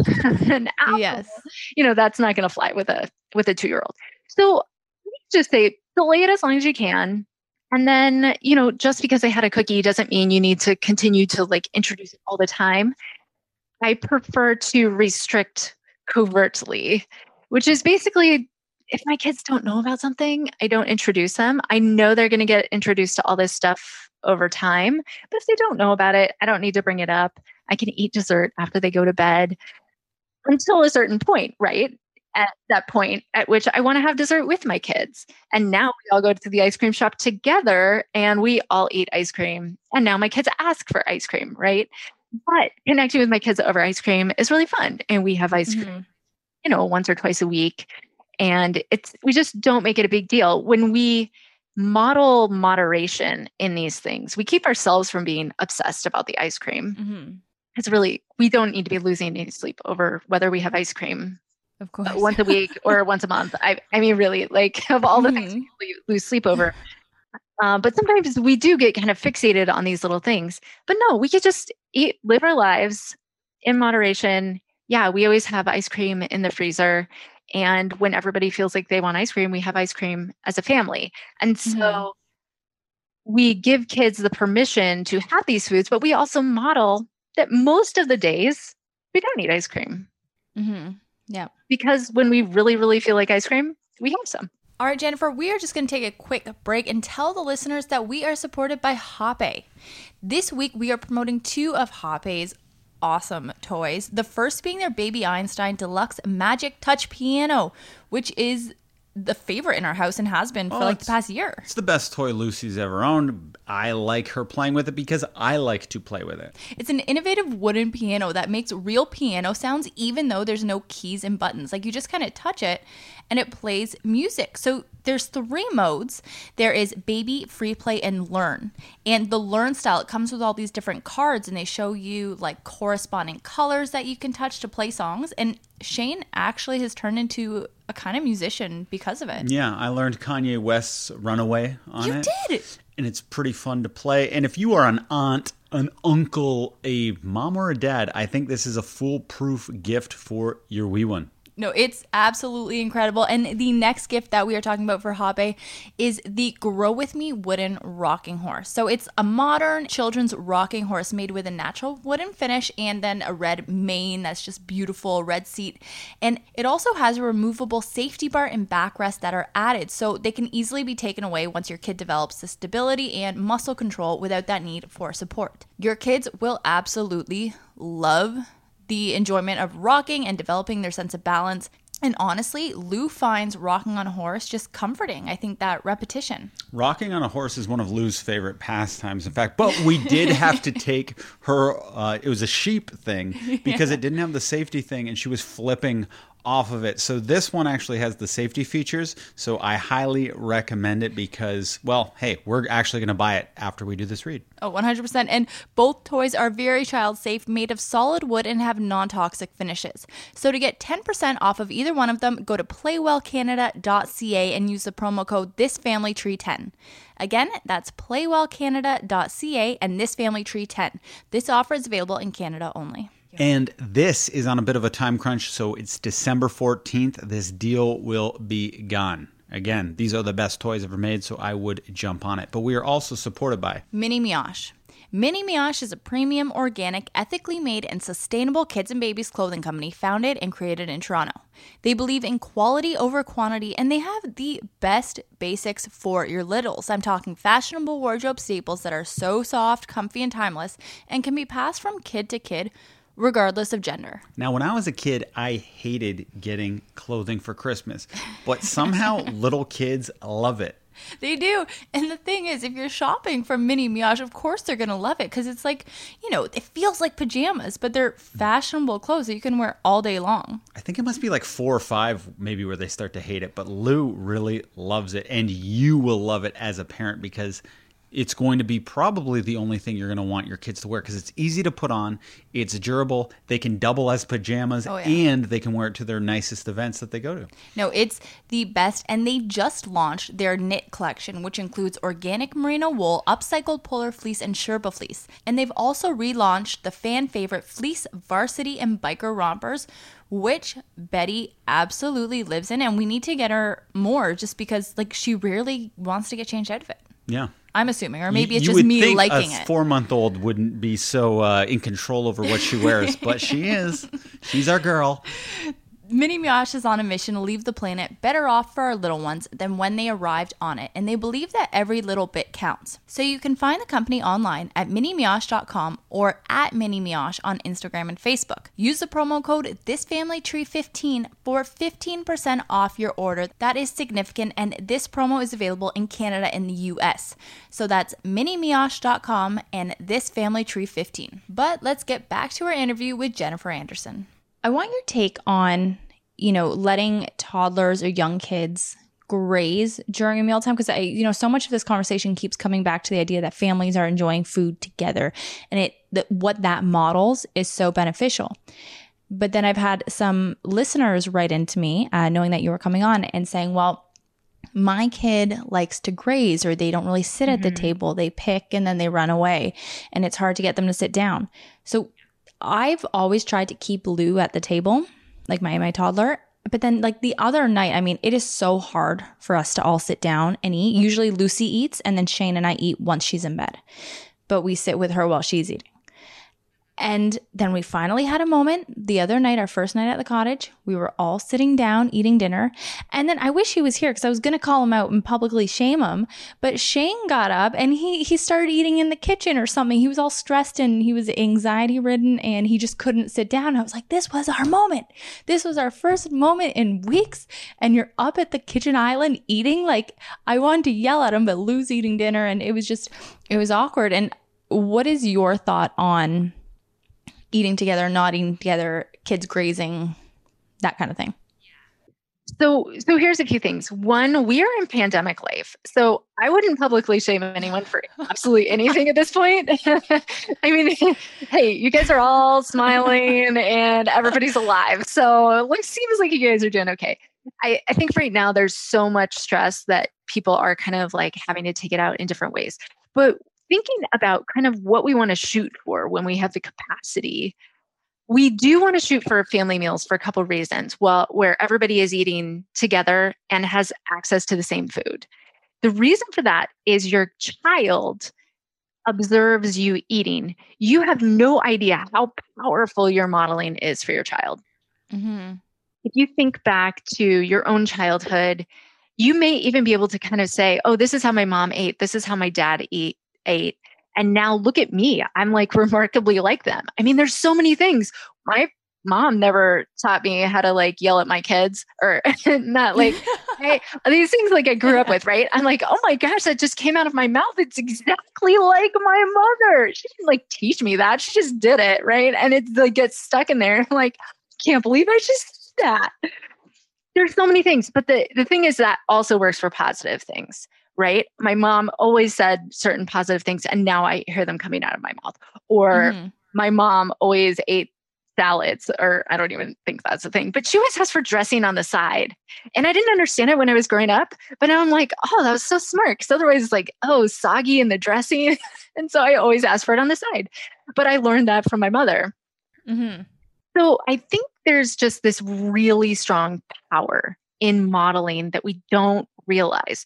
So when we teach our kids to sit at the table for an age appropriate amount of time, we're teaching them social skills, we're teaching them verbal skills, we're teaching them eating skills, and we're giving them the exposures that they need to learn to eat new foods. So it's a really key component of kids learning to eat foods that they're mm-hmm. unfamiliar with or that they don't like is them seeing you eat that disgusting thing and you're saying it's good. Huh, that's interesting to them. And they're Mhm. also, they might be hearing it, hearing you crunch it, they might be smelling it, the sight, the sound, the taste, maybe they touch it. You know, it's so key. And that's that's the power of meals. Now, as far as like kids running away from the table, that is a choking hazard. So I kind of have to draw the hard line as a professional. like I can't say it's okay to have your kid running around with food. It's just really, really dangerous. So Mhm.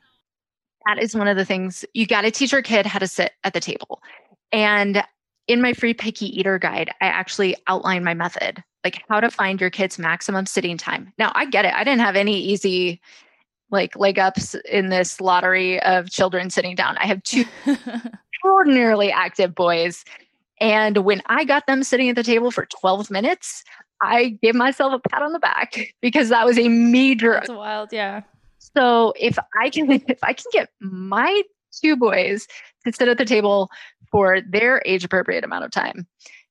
I am fully confident that I can help other parents do the same thing. oh, that's awesome. And, you know, so so much of this is important for modeling so the kids can see us eating these things but how do you model you know eating certain foods when you can't eat those foods for whatever reason so i had a listener write in that you know they have an allergy to something so they're mm-hmm. trying to get their kid to eat whatever it is like just say it's eggs but then the parent won't eat it and the kid doesn't get it and like shane hates fish. Uh-huh. He's never been able to stomach fish. I love it.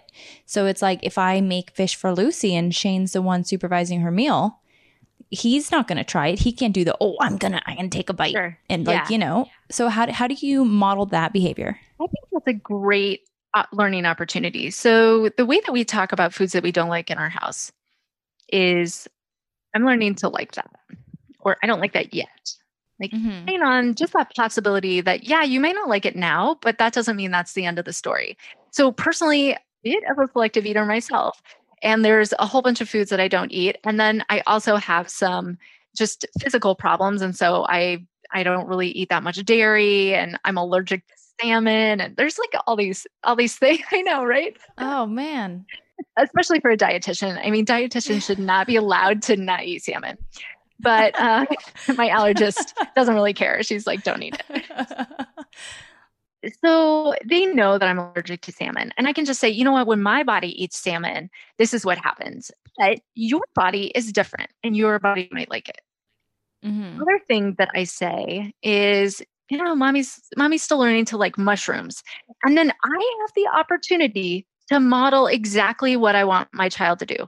Mushrooms really are not something that I enjoy at all. I I just don't. but for the sake of my children, I have said, you know what? I'm mommy's still learning to like mushrooms. Today I'm going to try it and I'm just going to see, do I like it? And so I tried it. And what did they see? They saw me say, you know, I'm still learning to like it. I'm going to try it. Mm-hmm. I describe it. It was bouncy in my mouth. It was soft. You know, it had this flavor. And then I don't try anymore. And that's perfectly fine. I modeled exactly what I wanted them to be, which is kind, respectful, exploratory, but also honors what their body tells them, which is I am not going to put a single one more of those in my mouth right now. And that gives them permission to do the same thing mm-hmm. in the mm-hmm. future. And so we go through a lot of things like that. Yeah, was it fun for me to put a mushroom in my mouth? No, but it also brings me back to my purpose right now, which is to help picky eaters and their family eat more food. And it reminds me, yeah, it can be really disgusting to try foods that you don't like. And it helps us be in a place of empathy. I I think that's so crucial and I'm definitely going to start implementing that because I actually hate that Shane doesn't like fish and like won't really even try it.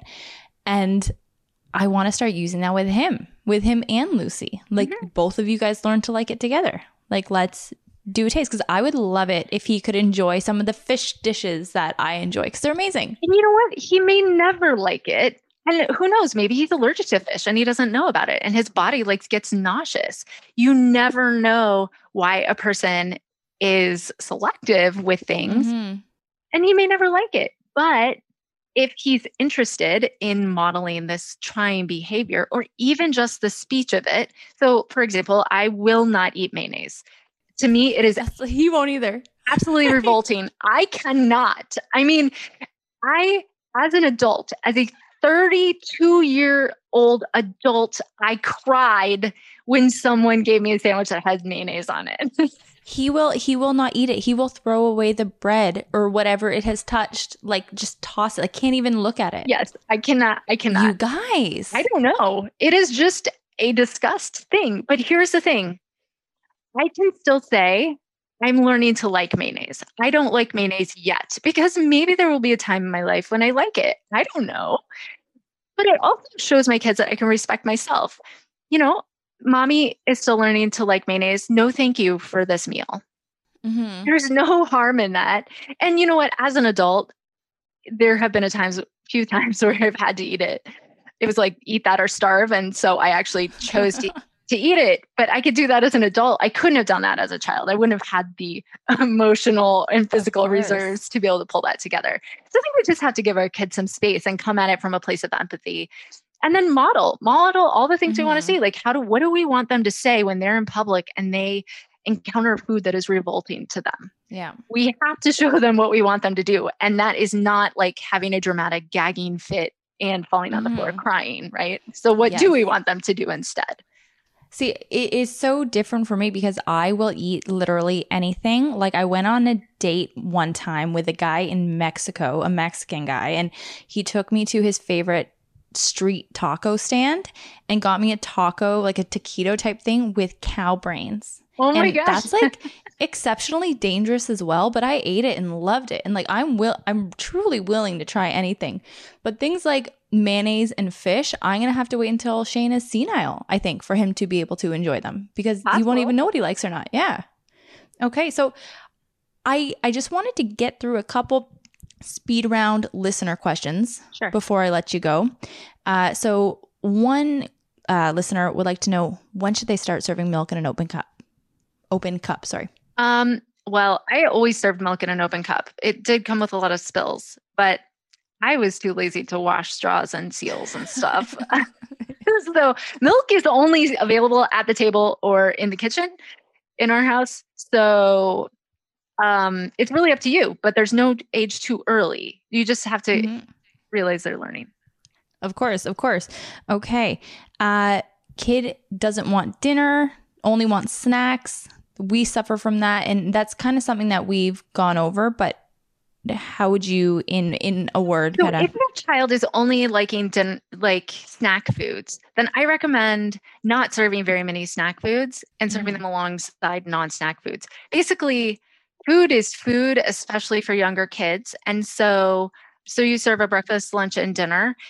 The snacks in between those can actually be same foods that you would serve at breakfast lunch and dinner. Now i'm not suggesting that you reserve a food they won't eat over and over and over until they eat it. That's mm-hmm. not helpful in any way shape or form. But you can serve the same sorts of foods you would serve a toddler for lunch. You can also serve them for a snack.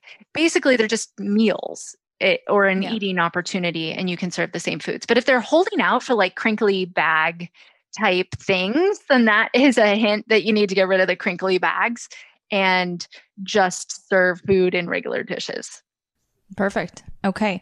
Uh, kid hates texture, keeps spitting out certain foods. Yep. That's huge, especially if they have sensory sensitivities. So you just have to keep serving those. Now, if it gets to the point where your kid is like really restricting the number of foods they eat, they're getting extremely picky, then you need additional help to mm-hmm. work through that because that can become pretty extreme. And that's like what my Better Bites program is for and things like that because okay. you may need more support. Okay. Okay. Uh, any fruits or vegetables that are nutritionally worse frozen frozen that I should absolutely buy fresh? Oh no frozen and fresh are extremely similar nutrition wise. So I I mean, I don't have any no, that's the best. That's the best answer. I mean, I was I was happy this person wrote that in because I was like, yeah, my freezer is full of frozen veg and fruit because yeah. it's, it's so easy. It's always in season and economical, like crazy. Right. I'd go broke buying fresh all the time. And the last listener question that we haven't already gotten to is this one is unique. I have a three and a half year old who doesn't want to feed themselves. They only want me to feed them. What do I do? Great question. So, this needs more support usually. First, you want to probably have them evaluated by an occupational therapist to make sure they actually have the ability to feed mm-hmm. themselves and to really kind of assess what is going on in that situation. But if they're three and a half and they're unable to feed themselves at that point, that's a red flag that you want to explore. Awesome. Jennifer, this has been amazing. I, I have learned so much and I am going into, you know, baby led weaning again shortly and with a newfound confidence, I think. But I really appreciate this because I can even get Shane on some of these habits, which I needed to. But if people want to go take your courses, want to check you out on socials, on Instagram, where can they find you? You can find me anywhere Kids Eat in Color Pinterest, TikTok, Instagram, Facebook, kidseatincolor.com. I'm I'm wherever people are. Amazing, amazing. And truly, thank you so much for joining us today. This was All right. Back what did I miss? I miss anything good? but no, Jennifer is changing our life, including yours. By yeah, the way. I heard. I was overhearing some stuff. You want me to eat fish? Yeah. Basically, I gave I gave you permission to never have to learn to like fish, but to always try it. but Really? to never know. I've know. tried fish before. Like I know I don't like it, but You don't uh, like it yet. You don't like it yet. Okay, That that's okay. the key Yeah, word that, that, could be it. us and the kids are going to remember. Okay, is yet is the operative word. Okay, I'll Yeah. take that into account. But Jennifer, truly, thank you so much. And again, sorry for the total bullshit at the Yeah, beginning. That I was, assure uh, you, we are a legitimate podcast. I am a TV professional. I do this for a living, and that was embarrassing for me. well, it was enjoyable for me. Uh, you know, thank you so much for having me on. It was a really great to talk to you. Absolutely. All right, you have a good rest of your day, You week, too. weekend. Yeah. Uh, take care. Whatever Bye-bye. it is. Yeah, See you whatever later. it is. Bye-bye. Bye, ya. Jennifer.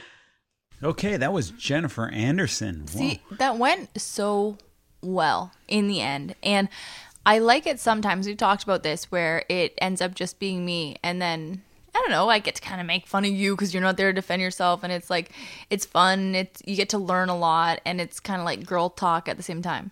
Yeah, I was listening kind of from up above, like embarrassed and fuming because of what happened, how, how the thing opened. And it's like, yeah, we can't get Shane to eat. And before I knew it, you were talking about how I don't eat fish. And I was like, is this for her? Is this going to help moms at all? No, it does. It does. And she had. Knowing she whether had- I'll eat fish sticks does help you. No, guys. but she had great solutions, and I do think that people that have been listening eh, will see that and will be able to implement some of these things in their own homes. Okay. And uh, coming up next, we have Dilshad, who you told me didn't have a last name. No, she. Now she has a last name. okay, well, she I thought do- she was like Cher. she doesn't use a last name on Instagram, so she is kind of like Cher for gentle parenting, Mm-hmm. but she is Dilshad Bamgara, and she was born in India and is now living in New Zealand. So this is another person with a very interesting accent. So we had the woman who lived in Toronto, uh, Emily Norris, of course, I'm referring to. She lived in Toronto until she was 14 and then moved to England and then has kind of a hybrid accent. I found myself noticing that she had a little bit of a New Zealand accent, which I guess is called the Kiwi accent. Kiwi. Yeah. But anyway, interesting accent, very hypnotic voice. I really Oh my uh, God, yeah. Just loved listening to her and she was had very cool ideas and thoughts and stuff I gleaned from it. But before we get to that, Alex, please tell us who we are supported by. We are supported by my breast friend. Now, is breast spelled B R E A S T like you would assume? You know it's not. It's a B R E S T. Oh. Yeah, so my breast friend is the number one choice of nursing pillow for millions of parents around the world who nurse their babies. For more than 25 years, my breast friend's patented wraparound design has supported people in over 40 countries and thousands of birthing hospitals to support successful nursing. And it's also supported me, a dad. It has. I use a bottle sometimes to feed my child, and when I'm doing it, I have my breast friend underneath me. No, it's the only way, honestly, to not get like a kink in your neck or in your, your arm muscles. I don't know mm-hmm. what that muscle is called, but it really hurts if you don't have a good support there. I like a kink in some places, but definitely around my neck is not where I want it. Lactation consultants around the world credit the pillow for helping parents achieve longer and more comfortable feeding cycles than they thought possible. It's just simply the best, most supportive choice for successful breastfeeding. You can purchase My Breast Friend online at target.com, walmart.com, babylist.com, and amazon.com. Get to it for yourself or for a friend, and you won't be sorry. And we are also supported by Bravado Designs. Bravado Designs makes the most comfortable nursing bras that you will find on the market. When I first had one with Lucy, Shane like picked it up for me on a whim from Babies R Us. I just threw it at you and said, "Wear this." and it was the most comfortable thing that he's ever thrown at me and said to wear in my life. In fact, even once I was finished nursing Lucy, I continued to wear that bra just because nothing felt like it after that. And now you don't have to do what I did because they just came out with an everyday collection which has no clips but the same amazing comfort for your boobs. Wait, does that mean you can be not pregnant or have children and wear this? Bingo. So you can get the nursing bras at Bravado. Keep going. You can get the nursing bras at bravadodesigns.com or head to the Canadian website for access to the everyday collection at ca.bravadodesigns.com. But regardless of which website you go to, use the promo code thisfamilytree20 for 20% off. That's massive. Again, the websites are bravadodesigns.com or ca.bravadodesigns.com and thisfamilytree20. And get those bras. But now let's get to our interview with Dilshad. Dilshad, thank you so much for sitting down with us today. We are so excited to talk to you. So, you are a gentle parenting activist. Can you please describe to listeners what exactly that means? Gentle parenting is it's just a label. An ideal situation would be that we wouldn't need these labels, but um, for the sake of it, let's just talk about it. It's parenting that believes our children are deserving of the same empathy, respect, compassion, understanding that any other adult is. I have a really simple rule of thumb is I would treat any child the same way I would want to be treated mm-hmm. as an adult. Treat them the same way you want to be treated. Our society does, isn't really a big fan of children. we see that um, in a lot of things. Um, it's portrayed in the media, it's portrayed in how we make fun of them, it's portrayed in how we don't take them seriously. It's passed down from generations. And sometimes I do those things because that's how I was brought up. It's it's something that a lot of times we're not even conscious of doing. Mm-hmm. And um, basically, the goal is to change people's perspectives. That is one part of it, to change people's outlooks on children being a whole person and having the same rights, having the same autonomy. And the other part is obviously parenting. So, mainstream parenting is full of punitive um, methods of hitting and spanking and timeouts and punishments and consequences. Well, is is that is that a big thing in New Zealand, hitting and spanking? I know timeouts are big here in Canada, but mm-hmm. I don't really see people spanking. Yeah. At least they don't talk about it. Yeah, exactly. It's illegal here. Mm-hmm. It's illegal in New Zealand, but be- becoming a thing being illegal doesn't stop people from doing it. Mm-hmm. So I'm not saying that you know I'm sure people you know um, spank behind closed doors, but it is a possibility that what we believe is making it illegal is just the first step unless you um, change the mentality behind it. Because when you're angry when you're in that moment of trigger you will go back to what you have done or what has been done to you what is familiar to you.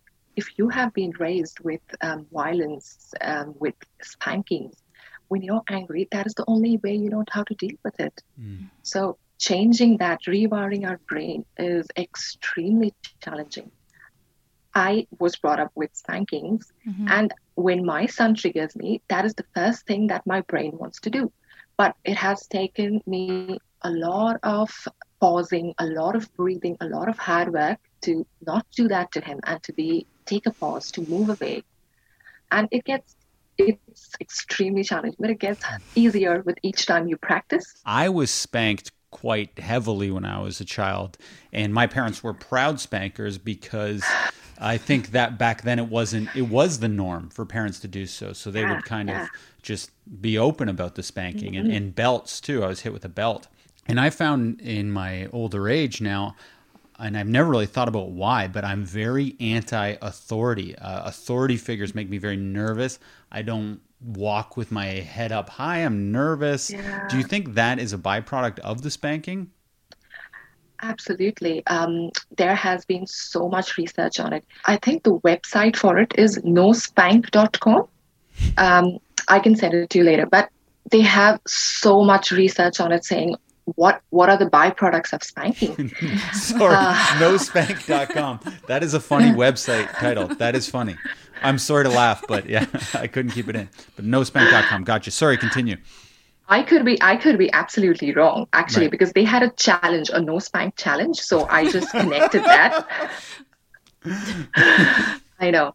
Um, so th- yeah, I was brought up in India. I right. um, was born and raised in India, and um, the Indian Asian culture is pretty much um, punitive. Mm-hmm like right. you said, they're yeah. pretty proud spankers. they would um, actually even joke about it, their media, yeah. the society, um, it's so ingrained in there that it's quite normalized. Like you wouldn't think twice when you thought of somebody being hit.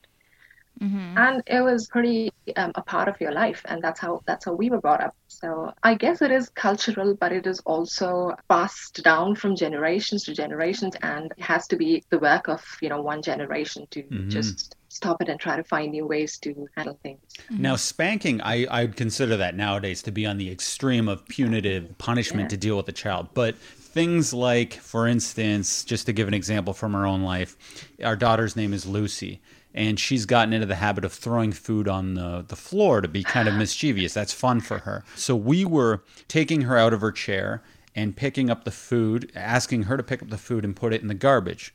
To me, that seems like a very mild and appropriate punishment, but I don't know much about 10 years down the line how this behavior is going to affect her. In your opinion, is this an okay punishment?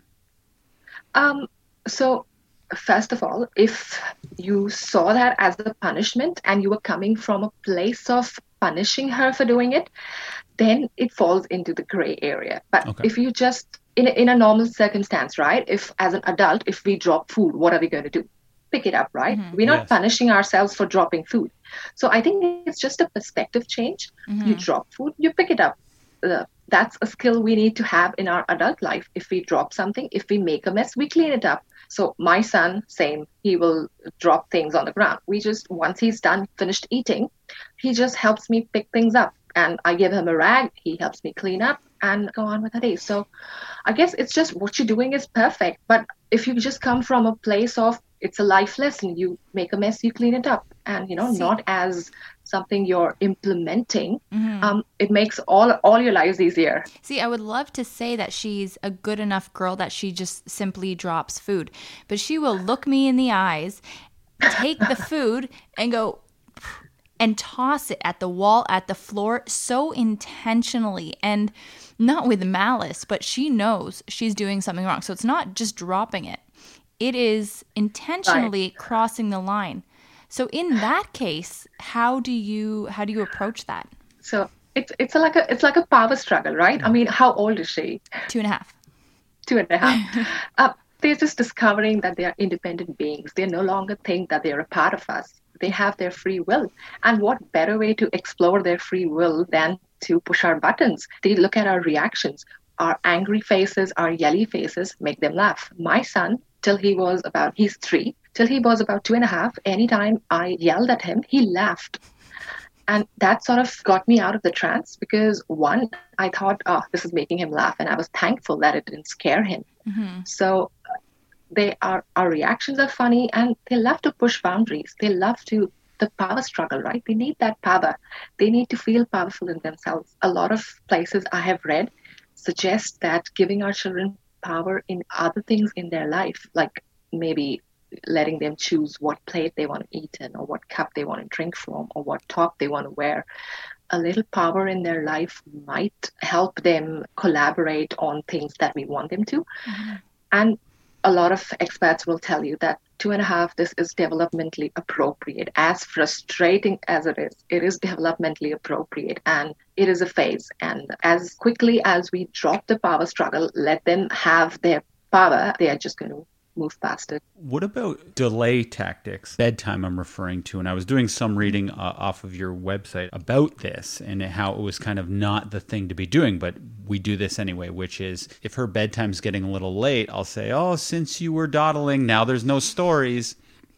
And I say that because I'm willing to not read the story but I'm also telling her to hurry up now so we can read the story. Can read the story. Now, yeah. now, what is yeah. the the negative implications of these threats that I'm doing? It's not particularly about the story or reading the books or the actual verbal threat that we are presenting. It's what's behind it is that we are trying to, to put it plainly, we are trying to manipulate their behavior in order to make life easier for us I've done it. I've done it.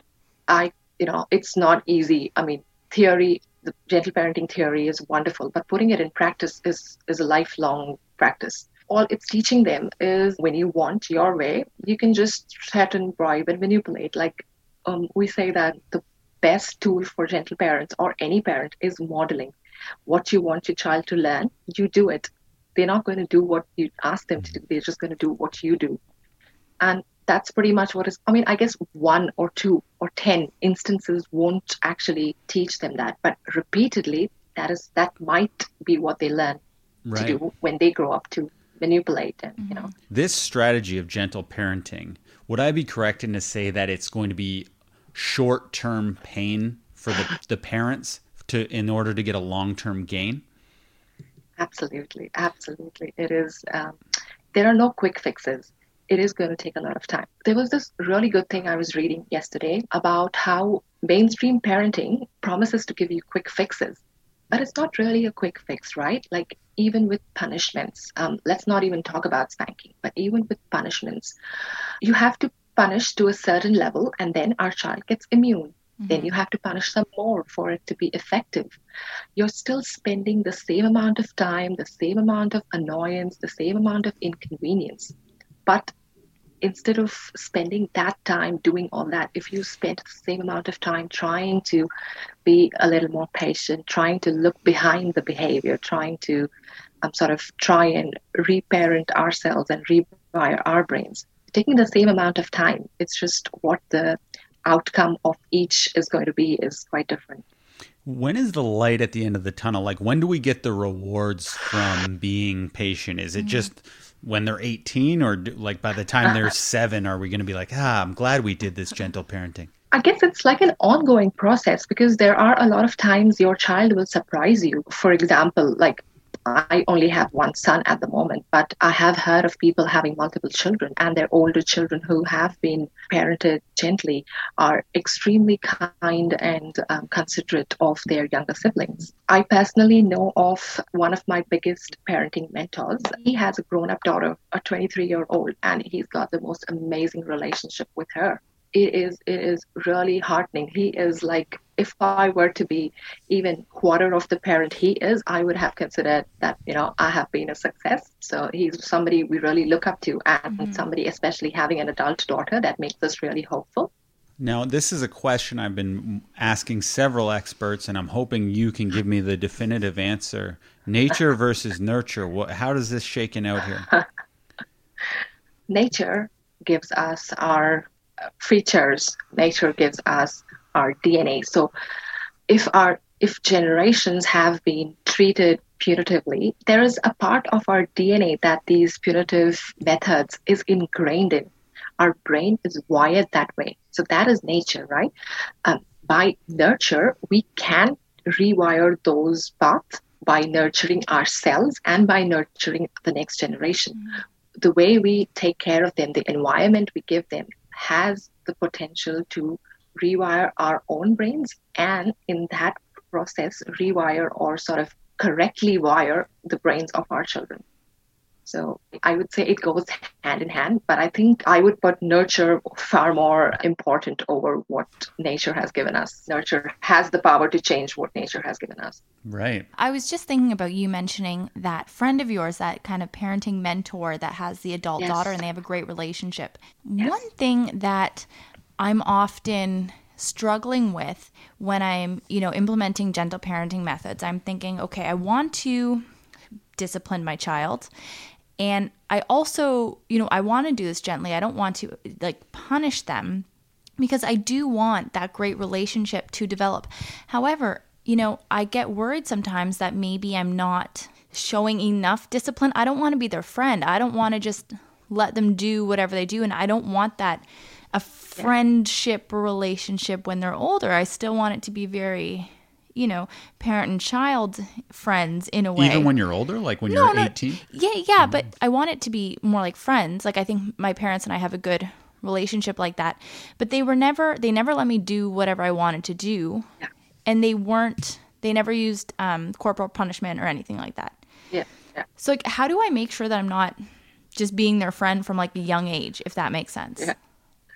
Yeah that reminds me um, of this conversation I had had. So, on the same thing, right? Because mm. there is quite the debate about one set of people saying that, you know, parents are not meant to be friends, and the other set being that, no, I'm my child's friend. So, it comes down to what your definition of being a friend is. Like, if my friend wanted to abuse herself or her family or her or child, um, if I was a good friend, I would have that sort of connection with my friend where I could talk to them about things, influence them, right? I would be a friend. I would not let my friend do something wrong. I would be have, have open, honest conversations with them. I would always be there for them. So I guess when people talk about us being our child's friend, they're scared that friend means that you know you'll be a partner in the mischief mm-hmm. and you won't actually stop them from doing you know wrong mm-hmm. stuff. Like peer pressure right? With our greatest fear we think that um, our children are going to come under the peer pressure and do wrong things. And when we talk about being a friend of our child we associate it with the same thing. Like our child's going to want to do stuff and we're going to be permissive. We're not going to have that sort of boundary in place. But i guess you can be a gentle parent and have firm boundaries in place because we all need boundaries. Our children need boundaries. We need boundaries. Mm-hmm. we respect our place is to respect our children's boundaries and that is how they will learn to respect our boundaries. Obviously when children are younger it is harder to put collaborative boundaries because you know um, it's harder for them to communicate. But as they grow older collaborative boundaries sitting down on the table and deciding that you know these are the boundaries in our house and this is what we will stick to health and safety is a huge huge um, non-negotiable mm-hmm. Mm-hmm. if it comes to safety if it comes to health as i can be as kind and you know compassionate as i can but i will still put that boundary in place so there's there's a fine balance a thin line of being compassionate being kind and having those boundaries in place coming from a place of kindness a compassion but still holding that boundary firmly mm-hmm. so yeah it is quite possible. It's just so much and it's you know it's i completely get it. I'm in the midst of it right yeah. now so i can i can completely resonate with that. Absolutely. Is there ever a time and a place where it's like okay i'm a gentle parent but you just totaled the car and i need you to know i'm so mad so i'm gonna in a case of emergency break glass here and yell at you. Is there ever a time when you're even like okay i'm gentle but here's my once a year you know freak out I guess gentle doesn't always mean being perfect. We are all going to freak out. We are all going to screw up. We're all going to um, make mistakes. I think. It's good to know. For yeah, absolutely, absolutely, because that was a burden I was putting on myself too. I wanted to be perfect. I was beating myself up, thinking, you know, I'm screwing up my child. But I guess it's not that you have to be 100% perfect to be a gentle parent. It's a process even if I am 30 or 40%, I can bring that gentleness into my relationship. That is 30 or 40% more than the previous generations. Mm. I don't think I'm going to be able to stop, you know, the generational trauma in one generation. It is continued work. My son, and if he has kids, then their children will have to do that work. But mm. at least if I can bring a small percentage of that into our family, that will be something. It is a work in progress. Through the years, we learn, we make mistakes. Making mistakes is so important, right? Mm-hmm. I mean, mm-hmm. I apologize to my son. He knows that I have, you know, he knows I'm making mistakes. I repair my relationship. So they need to see us do that. So, yeah, it's not about perfection at all. I have learned that the hard way. So I can vouch for it. I'm sure gentle parenting has unofficially been around for a long time. Just some parents were yeah. inherently gentle, but since it's actually become a thing, has there been any scientific research to show what what the outcomes are? There is scientific research that says that even practices like t- timeouts are mm. harmful. So I don't think there is a research, but I don't know of any that actually tells you that you know being kind and compassionate to other people makes them do things better. But i'm presuming that is kind of like uh, taken for granted that you know i mean if somebody is kind compassionate and gentle towards me it would want me to be the same with them and the same with others. But there is plenty of research that does show that consequences timeouts punitive methods um, have a negative impact on our children Right. And what is a time in? I was reading up on that, but then I had to yeah. run to the interview. I was hoping you could enlighten me. Absolutely. So, timeouts, uh, to put it very bluntly, is like forced isolation. Mm-hmm. Our children even though they might not want to be apart from us, we are telling them that as a consequence of their misbehavior, they have to um, sit apart and think about what they've done. Basically, in that moment of dysregulation, so when they are behaving in a certain way or when they're having tantrums, to use that word, they have big emotions. Their minds and bodies are dysregulated. Um, they don't know how to come back to their base level. They are either fight or flight, right? Mm-hmm. And coming back to the base level is supposed to be a co-regulation thing. They are meant to learn that by being soothed and regulated by a regulated adult. Firstly, regulating ourselves is a big task. We didn't learn that as children. A, a lot of us didn't learn that as children, right? We don't know how to calm ourselves down from all the big emotions we are having when our child is doing something that's triggering us. So that is the first step is regulating ourselves. First step of time into is regulating ourselves, getting to that calm state where we are not joining their chaos.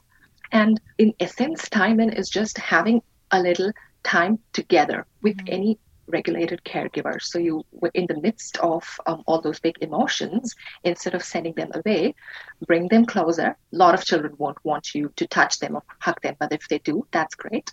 Sit together, take deep breaths, either drink a glass of water or um, some people have these little um, glitter jars that they make, and shaking the glitter jar is one of the things that calms them down there is a account on Instagram and they have a website and everything called Generation Mindful. They mm-hmm. do these beautiful time in kits. We purchased one for our son, for ourselves actually, and it's on my living room wall now. He's three. When he's his favorite emotion is anger. Mm-hmm. He he says that, so he'll be very um, yeah. So he'll go he'll go point to it and say, I'm angry, I'm angry. And then there is there's this chart which shows you what you can do when you're feeling emotions. You either take deep three deep breaths, you drink a glass of water, you hug a soft toy, you read a book, you know, and he will point to what he wants to do. Oh. And it it's That's so cool. endearing to see that, you know. And mm-hmm. yeah, time in is basically you just take a little moment aside, let your bodies calm down, do something that'll help you calm down. After that has passed, after the emotions have fast and you're calm, then you talk about what happened. Mm-hmm. Right. And yeah, it's a practice, absolutely. Which, um, yeah, oh, I love to do it idea. for myself too. Mm-hmm. uh, yeah. Now, I wanted to ask about forcing kindness, and I'm going to let my wife take over because I actually I have to attend to something right now, but she's going to mm-hmm. be sure. uh, taking over. For instance, when my daughter wakes up from a nap, it is like the grumpiest time ever, and she'll just cry and have little freakouts. But I want to hold her and say it's okay it's okay and she'll be like no no and i'm like no it's okay and i'm kind of forcing a hug on her yeah yeah, I want yeah. I wanted to know your thoughts on kind of the opposite of a, of like a beating. It's like a yeah. forced hug. And forced now I'll, I'll listen. I'm, i edit these pods, so I'll hear the answer once I'm in the editing. Very nice to meet you. Thank oh. you so much, Dilshad. Nice to meet you too. So yeah, that sounds completely like my husband. Um, when when my son is in the midst of being upset or he's um, sort of slipped or something, and um, my husband will go try to pick him up, he'll say no. But my husband will, but I have to make sure you're all right, and that there'll be a struggle where he's trying to comfort him, but my son's trying to push him away. Mm-hmm. It's just, it's a matter of, I know it feels like, you know, our parental instinct to comfort our children when they are in those situations. But at the base, if we are trying to teach them about con- consent body autonomy and boundaries, mm-hmm. I think it's far better to just give them that space. Mm-hmm. A lot of times when I'm or when other some people they don't like physical contact when they are in low place yeah. or not there mentally. So it's fine. We don't actually force ourselves on those adults when they tell us that we don't really want to hug. So mm-hmm. the same way, it's, it's okay if our children don't want to hug us in that moment. And it's been hard for me to put that into practice myself. But yes, when my son says he doesn't want to hug, I will let him be. Mm-hmm. And uh, yeah, that's I'm hope I and I hope that that sort of you know teaches him and prepares him for the future to respect other people's boundaries and choices uh, when it comes to physical uh, autonomy and contact. Absolutely. And so I think my biggest mental blockage, I guess, when it comes to gentle parenting is that I feel like you know, and I, I re- we really do kind of put this into play just intuitively every day, but I just feel like maybe not having a consequence. Sometimes it works out, but other times I'm like, oh man, I really wish there was something here because she keeps pushing it and pushing it, and we're not making any progress. You know what I mean? And Yeah. she'll do the same thing Yeah. every day, and we're never making progress. And it's always me validating her feelings and just, which I like doing. But then I don't know when it's appropriate to say, okay, well, then you know what? You're not going to have this away. I like, I am going to take this away from you. When it is it appropriate to determine when to do that? The gentle parenting, we don't believe in implemented consequences, natural consequences. So you're playing with a toy or you climb up on the couch mm-hmm. and you are jumping on the couch and you slip and you fall. I mean, that is quite traumatic. But hopefully, or in, in a lot of cases, they still don't learn. Yeah. they fall, they'll get up, they'll go back on the couch Yes. But yeah, I mean, there are natural consequences to things that we let play, and that is something that they will learn through what is happening to them in those consequences. And whenever we try to implement something it's like it's like punishments right? I mean what we're teaching them is that in order for you to do what i ask you to do i will have to take away something that brings you joy or implement something that is painful. Hmm and all that's kind of teaching them. It's not teaching them not to do the certain behavior. It'll teach them to find ways to sneak about and do it anyway. Right. to get better at yeah again talking from experience. Punishment will teach you to find creative brilliant ways to do things you want to do without people who have power over you knowing about it. Hmm And you know when you when you consider that and kids getting sneakier, my mind goes to teenagers and kids that are in Mm. Oh, their yeah. preteen years. And you know your child is young too, and we have a Yeah. long ways to go before we're there.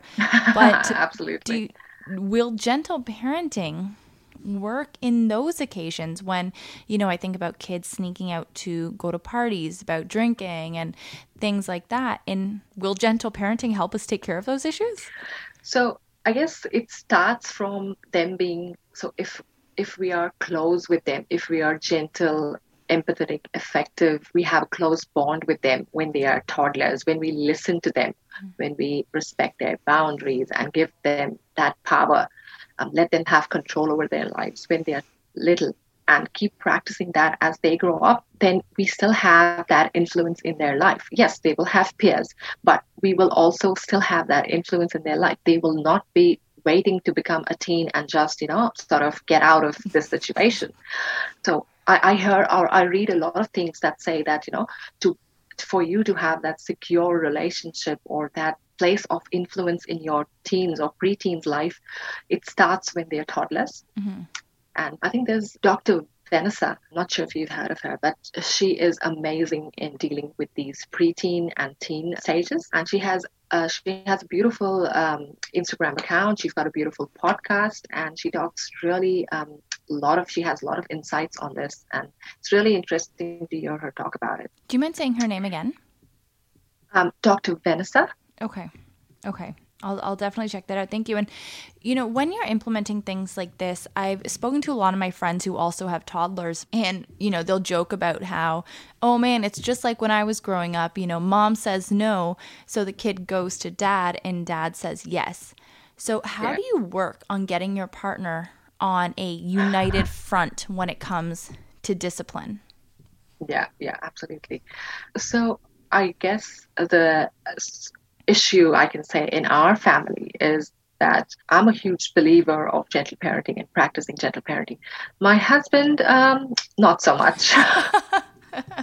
I, would, I honestly wouldn't have guessed because you you seem very gentle. You give off a very gentle vibe, and because this is your area of expertise, I was just assuming this was. yeah, a family thing. This is so interesting. We have struggled like you wouldn't believe it.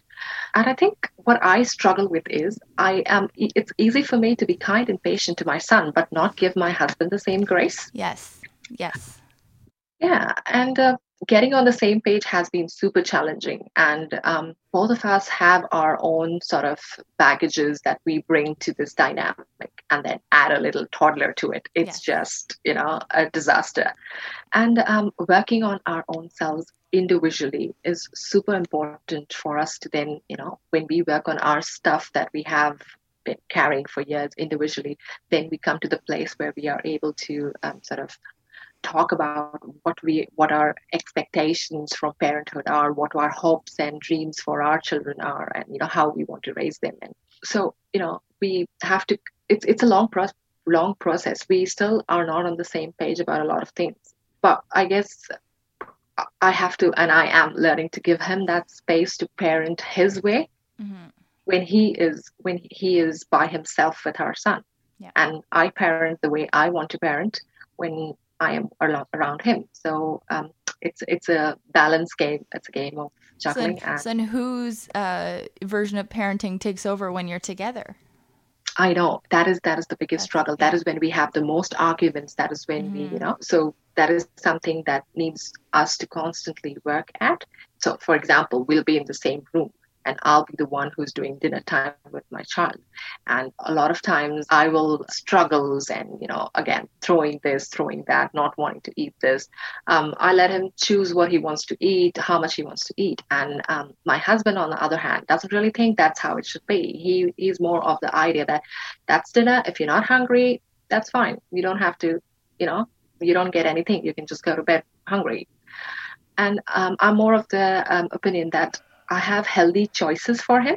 So it's not like I'm going to offer him ice cream or chips or you know chocolates, but I have healthy choices for him, and he can choose what he wants to eat. I make sure there's at least one thing that he likes yes. to eat. So yeah. yeah. so you know it's sort of work in progress yeah no we we find that helpful to having at least one thing there but yeah. so i i think we kind of fall yeah. in the middle because we'll put at least one thing they like and we used I used to make an entire second meal if my kid didn't want it just to save myself the headache, but I'm like I'm not doing this anymore, yeah. so I started just saying you can eat, only eat the thing you want, sure. Yeah. But then if you're not going to have anything else, that's all I'm making. So, kind of yeah. too bad. But one thing I want to talk about was shame. I was recently reading, do you know Janet Lansbury? Yeah. She she's fantastic. Yeah. And I was yeah. reading a piece on hers uh, called "No Bad Kids," and mm-hmm. it was talking about how to avoid shame when you yeah. are disciplining your child. And you know that that sounds so ideal, and that sounds like you know obviously I don't want to make my kid feel shame, but at the same time. I want them to know when they did something bad and feel bad about that. And I do use language sometimes like, you're not being a good girl right now. And I'm not using the word bad, but yeah. still opposite of good.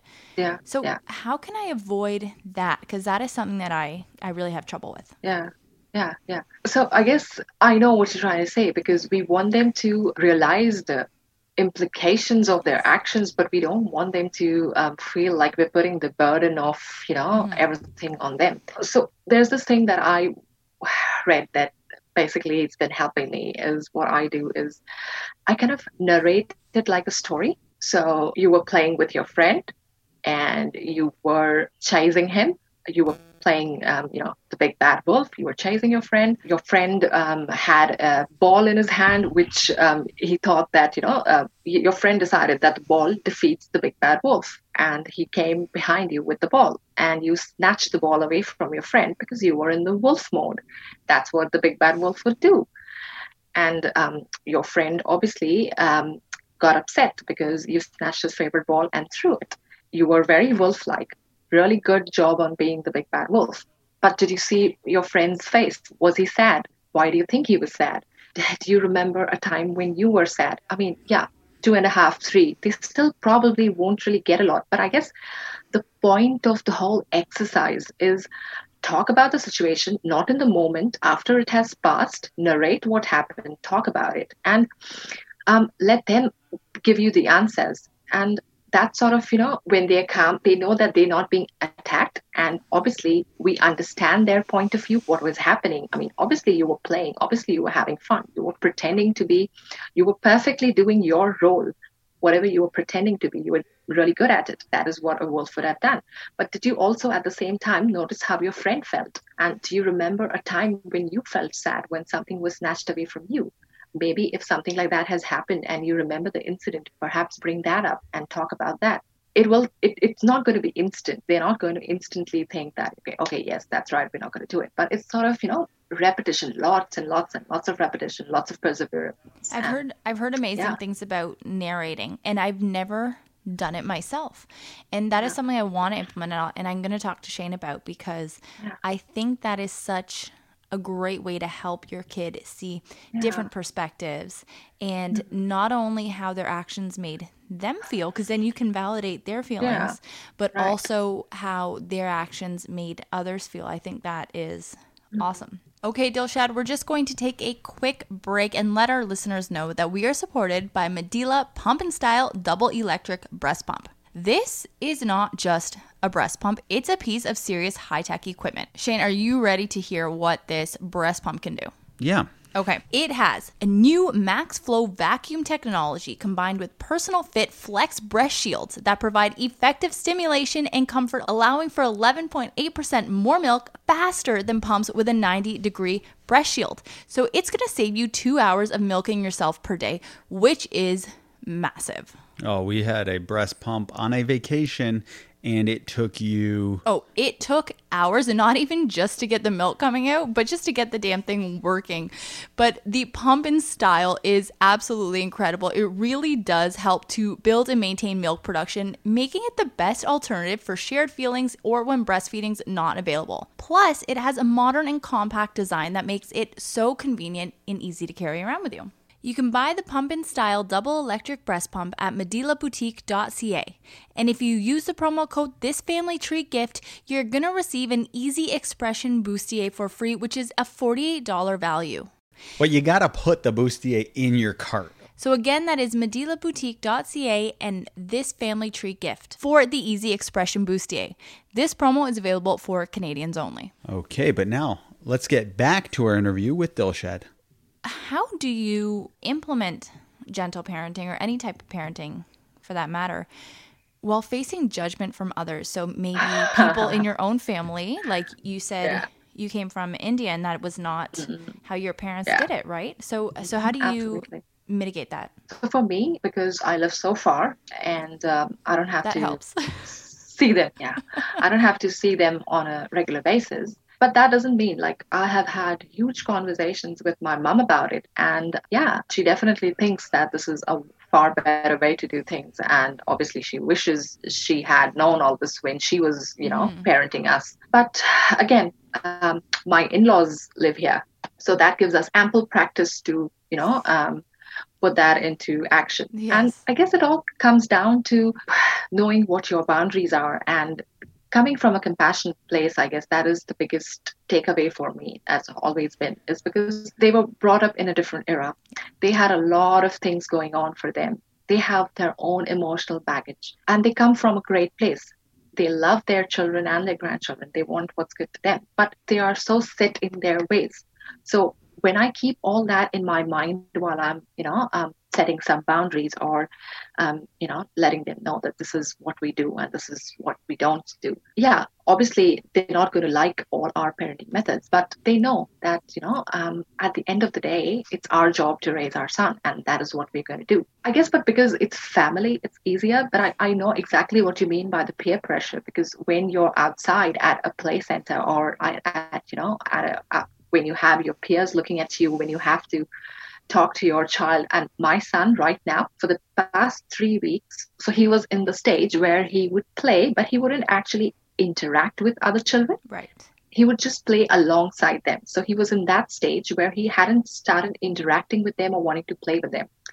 Past three weeks everything's changed. He wants to play with other children. He Right. wants to interact with them. And we go to this play center thing which is sort of like an early childhood education thing Mhm. but run by parents. Oh, so wow. three hours a day wow and it is pretty cool. And that's yeah, um, we get to stay there with him, and I get to um, see how he's changed in the last three weeks. And he wants to interact with the boys. A lot of them um, four and five, so they're still little, but compared to him, they're a little older. yeah And getting into their faces and into their space, and you know, wanting to play with them, but also not knowing how to do the social interaction and you know, like the subtle art of how to be kind to our friends and stuff like that. And obviously, that puts me as his mom in the spot right? Like there are other parents there. They're all lovely, but obviously that we have that thing in our head what am i supposed to do i'm supposed to you know control my child i'm not supposed to let him do Yeah. that and it's really hard to let that go and just let him do his thing and you know when he's in a in a headlock with another child comfort the other child comfort the other child console the other child. Like you know especially if it's an older child i like to say thank you for showing him how it's done. He is little. He's still learning. Thank you for showing him you know how to be how to play nicely how to be a good friend and you know things like that. So it is tricky for sure and i completely get the trying to do the right thing when you have so many peers looking at you Oh, it's nerve wracking. Not only are you trying to do the right thing, but even if you Yeah. know what you're doing is you feel good about it. The second there's eyes on you, it makes you it makes me question everything. Oh, anyhow, it's Absolutely. it's hard. yeah. And one thing I really wanted to touch on before we go, I was reading a little bit. Uh, you were posting about Santa Claus and how to talk to your kids about Santa Claus and keep the magic of Christmas. So, do you mind kind of going through that Yeah. with me? Because I think Absolutely. obviously with Christmas coming, it's a huge topic, Yeah. and we are fully lying. I will say this now: we are fully lying yeah. to our daughter and telling her that Santa Claus, you know, is a fat man that lives in the North Pole, and if you're a good girl, he's gonna come and fill your stocking. All right. So growing up, we were brought up with Santa. We knew that, you know, Santa's going to come and we used to be excited to get the presents and stuff. And for the past couple of years, I didn't really think a lot about it because my son was really small to even, you know, know about Santa. Even now, he, what I've told him is that just like Frozen, Disney, Bluey, Daniel Bluey. Tiger. Yeah. Oh my God. We love Bluey in our It's house the best. yeah daniel tiger um, they're all you know he knows that they're not real. He knows that th- that is something he watches on tv Yeah. so that's what i tell him that um, this is another sort of thing that a lot of people like to pretend it's real. And we we did the tree he decorated the tree he put up the star we read books about it we you know do all the traditions. But we always as adults we think it's black or white. Either you lie to your children or you ruin the magic of christmas. Right. but our children's imaginations are so so so fertile. They love pretending. They love pretend play. They they have you know big long backstories about all their you know whatever's happening in their play. And it doesn't have to convince them that santa is real to keep the magic alive. Disney princesses like we don't you know we don't go about saying that oh belle is real or cinderella is real or you know um, elsa and anna are real and if somebody says that they're not real we don't go oh, don't say that Right. so I think the same, like growing up, um, I was, and I still am, a huge Harry Potter fan. Yeah.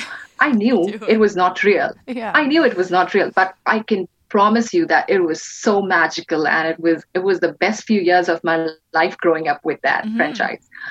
So the whole point of it is that yes, telling our children the truth only means that we don't want them to think that um, you know some somebody else who's not a part of our family is going to break into our house or Right. somebody else who who's not you know somebody is watching you and and obviously the threats and the you know um, if you're not if you're a naughty girl you don't get presents or you know like it's just it just becomes another commercialized way to um, manipulate our children Right. So, you know, you brought up the point about saying, oh, like if somebody says a Disney princess doesn't exist, you don't freak out and say shh. shh, shh. But with Disney princesses, I don't, ex- I don't explicitly say, like, oh, these people are just pretend. You know what I mean? Hmm. Just like with Santa, I don't say Santa, Santa is real and believe in him, but I also don't say that he's just pretend.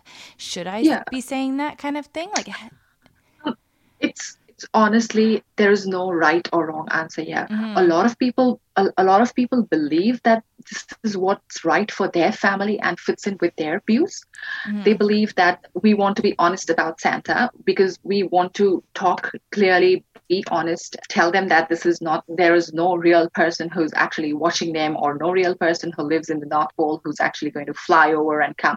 But at the same time tell them that this is a very fun story a very fun idea um, watch movies and let them pretend.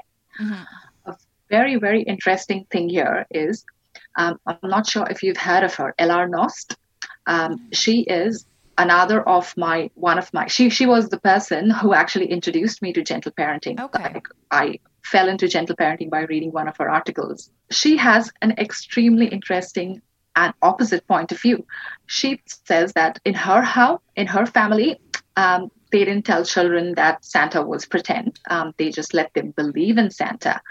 And when they got to an age when they actually started realizing that um, looks like it that this is not a real person Right. so the parents would you know um, give them a special gift and say congratulations you've come to the realization that santa's not real that just means that it's your job to be santa now Right. it's your job to become a part of our team who are you know like mom dad and you and we're going to continue this tradition for our younger children and being santa is a big job and the responsibility is that you're kind you're generous you you know you help people around you you bring smiles and it was really beautiful I love that. I love that it was that. absolutely beautiful And then yeah truly, because you can continue doing that. So we have also a five month old baby.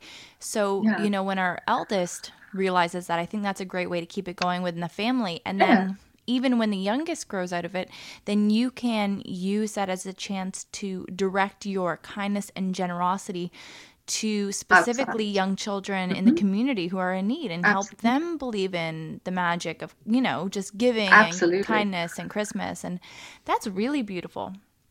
yeah I really i, like I that. absolutely love that Yeah, yeah, thank you for she's sharing that. amazing Yeah. not at all Well, Dilshad, I truly am so happy that we had the chance to sit down and chat with you today. I really like your perspective on things. And if listeners want to check you out online, where can they go? So um, I have my Instagram um, account, The Gentle Mama, and I have um, a Facebook page with the same name Okay, fantastic. And Yeah. that's Mama with two M's, correct? with two M's. That's right. Beautiful. That's right. Okay, Dilshad, again, thank you so much and uh, have a great rest of your week. Thank you. You too. It was great talking to you. Absolutely. Take care. Okay, Dilshad, you took the interview home, and thank you. Dilshad, thank you. Uh, okay, so love the whole interview, but the part that really stuck with me the most is the Santa Claus bit at the end. And I'm not on board with Dilshad, Not on board. not on board with like her, you know, how she would perceive telling her kids about Santa and whatever.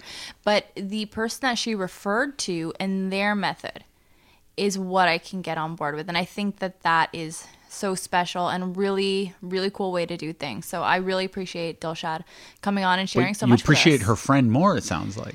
Well, I appreciate Dilshad for sharing what her friend had said. Ooh, Dilshad burn. okay, but let's get to the part of the show that I think is growing in popularity, and the reason for that is Alex is working so darn hard at making sure she's answering all the questions you make you me have. so embarrassed when we do these intros now for this segment. Like I feel so much pressure, Shane. Mm, I, I like to give you the pressure because that's how you make diamonds. All right. And that's what we have right here. So let's get into the questions from our listeners that we're going to answer. I've never heard these questions. Alex has reviewed them all and perfectly answered them all. All right. Let's start with the first question. How are you guys celebrating Christmas in lockdown? Well, we are. Alex is doing all the work. She's making the house look wonderful.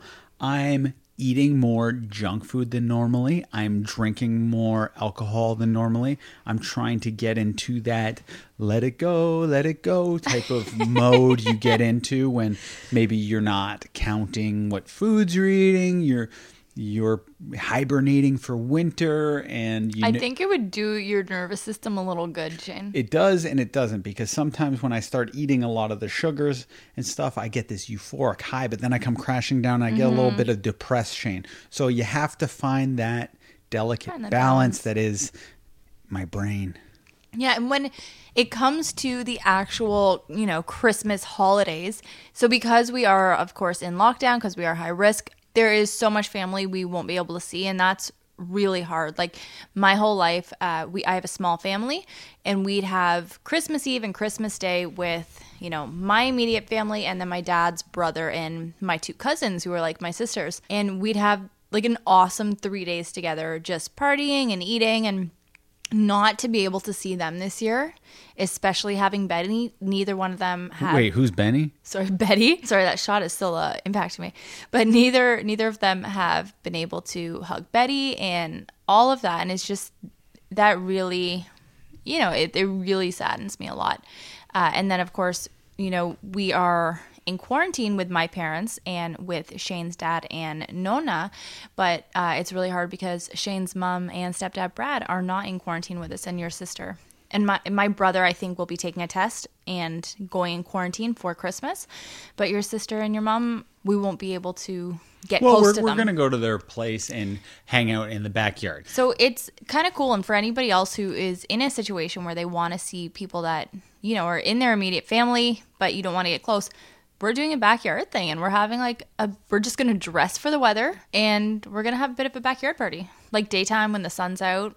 So I'm excited for that. I think it'll be cool. Yeah, very. Uh, Christmas to remember. We'll never forget it. Okay. Next question. Do you have a celebrity hall pass? Who is it or who would it be? So, I just want to start off by saying that I don't believe in hall passes of any kind because what, like, it's the ultimate chance to show your spouse that you are faithful to them and respect them. It's like when your favorite celebrity wants to sleep with you and you turn them down in favor of your spouse. That is like the ultimate. So, under no circumstances would I give you a hall pass, Shane. No, because you have this thing too, which sometimes I find girlfriends of mine have had where they they think that you're some hot guy because you're dating them. Like you always put me on such a pedestal. Because You're you're, like- a hot guy. You're like, ooh, you're sexy. And then I'll go out and I'll be like, I better like beat him off with a stick if I go out to the club. And then I like accidentally bump into a girl. It's like, you, you're gross. Get away. And then my confidence. So it's this roller coaster of confidence that I've just accepted. I cannot, even if I wanted to, even if I was in the perfect circumstance and like Shannon Sossamon, who was supposed to be a guest, I don't want to talk about it. But if she came on to me, I would not even think about it. But here's the thing if she said explicitly, Shane, I want to go have sex with you, come with me back to my hotel. I would say, Shannon, I want to. I'm dying to. I would love to. But my wife said no hall passes. And wouldn't you feel great about that? I would. And isn't You it? would? that I'm dying to? I'm no, like, no, no, no. I'd feel great about you, obviously not.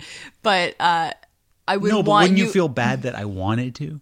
Like, like you No, just like the fact that. I'm not actually No, doing no, it? no. Obviously, I would feel want- terrible if you were like, like, let's say your hall pass was Wayne Gretzky, and and and you were like, you're the great one, but I want to show you how great I can be.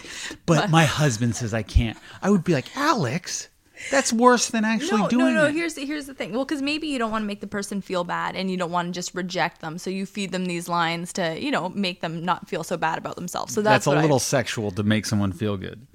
Just be, just say, oh no, I'm married. I'm sorry. That's fine. yeah, but here's the thing. you don't would- have to say, oh, you? I want you. Would you Would I what? tell that to Shannon? Oh, I was gonna say he was a good stick handler, but I don't go that way. Would you say that to Shannon? Say That what? you weren't interested. That you that you I wouldn't say I'm not interested. What I would say is, oh, I'm so sorry. I know you want this, but I'm married. Mm-hmm. and would you ever give me a celebrity hall pass? No, and women, I feel like, again, here comes sexist Shane, but I feel like women can sleep with celebrities. Like, I feel George Clooney would easily sleep with a waitress that he found really mm-hmm. attractive. Whereas maybe Pam Anderson, if I was like working at Kelsey's mm-hmm. and I was her waiter, she wouldn't go F me. Maybe she would. I Look at Madonna's baby daddy. Didn't she just like find him off the street? No, I think they, they hook up with like their dancers or something. I know J Lo did. Well, but- he was he was a random dude. But uh my celebrity hall pass, do you know who it would be? Javier Bardem? No.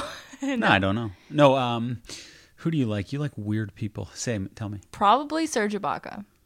Oh, okay, I knew that. Yes. Yeah. And uh but I think It's ever since I showed Alex the picture of Serge Get out. Ibaka No. wearing these sweatpants, where you can clearly see his penis is very large, and Alex loves that. No, no, no, I don't. I look at Serge's face. He's got a beautiful face. He's very talented above all else, obviously, which is why I think he's attractive because he's talented. He's six nine and he can throw a ball through a hoop. he's got huge talent, Shane, huge. Yeah. And uh, but I think the cooler story would be Serge Ibaka, you know, asking me to sleep with him or French, just in, in French or Spanish or oh, one Oh, of the languages that he speaks, and turning him down and saying, No, Serge, I'm happily married, but thank you. I think that is the cooler story, turning down the hot celeb. Like you What, turning what if he down said, Shannon. But what about just a little makeout? just the tip. Yeah, The just tip. the tip of my tongue. Would you make out with? Him? I'm in a different tip, but no, I wouldn't make out with him. Hmm. I respect that. Yeah. What about you? Would you make out with Shannon? No, I keep going to thinking you're talking about Serge. Um, no, I like no, I wouldn't. I'd feel bad. I would. It's Well, like that's the the, thing, the don't wanna- shame and guilt isn't worth it. No, no, and and I do think it's a it's a hilarious story to tell your grandkids. Oh yeah, I turned down the hottest woman or the hottest man aside from you, baby, uh, to stay faithful. I think that's cool. Yeah, I don't. I don't. old-fashioned. I don't appreciate the patronizing. Aside from you, baby knee touch. No. I, I'm, I'm not joking, but I do think that you are the sexiest man in the world. I do, and take that how you will, but that is how I feel all the time. Okay, you're dead single. Serge and I both approach you within a two minute period. Which guy do you go home with? Who's wearing the gray sweatpants? I am. I'll take you. But you can see no bulge whatsoever, and they're very tight sweatpants. Where you should see something. Are you? I don't. th- That that's tough, but it is time for the next question. All right, changing changing directions a little bit here. We're gonna get a little serious. Is it better for parents to stay together if they're miserable or get a divorce? So, if you have kids, you're in a miserable relationship. What is the better option? So, this is not something that I can speak to uh, as Shane and I obviously aren't divorced. This is my first marriage, and my parents never. You can have an opinion No, well, though. here's the thing. So I, I, I researched it because I don't have. Well, let me give my answer then. You give your answer. Okay, don't stay in a miserable relationship, much like Alex when she sees a man wearing gray sweatpants. Go after the D. The D standing for divorce in this case, because you, you don't want the children like there's still terrible energy coming off if parents are always fighting. It creates uh, like your nervous system can be shot. Like my parents divorced when I was six, and still all that arguing. I think it it shot my nervous system a little bit. And I think your sister too. She's like very. Oh my goodness, she, she my sister has PTSD and Yeah. it's terrible. Like I wonder, like I could have been a confident man. So I I was researching this, and obviously there is no clear answer, and it has very much to do with you know each party and how they're willing to interact with each other. But the risks of staying together generally are that the family dynamic will likely become overwhelmed with anger, pain, frustration. You know, just imagine that you're fighting all day living in that environment. And the children may start to kind of internalize bad parenting and relationship skills from watching this and, you know, living it day in and day out. So if you can't model how to deal with conflict effectively, and this goes for even couples that, you know, aren't miserable, then your kids might develop the same ineffective strategies. So, like if you're arguing in front of your kids and swearing at each other in front of your kids, they're going to pick up on that and that will translate to their parenting and their relationships. Uh, another thing is that I read, uh, so again, this isn't my opinion, but kids may face physical or emotional neglect because the parents are caught up in their own issues or you know they're not doing things together as a family and then they're thinking oh does this parent not want to be here because you know they don't love the family when really it's just the two parents that can't be around each other and then judith wallerstein who was the the- Judith Wallerstein. you got it. She was the author of The Unexpected Legacy of Divorce. So she so confidently believes that children are almost always better off if the families remain intact, even if the parents are no longer in love.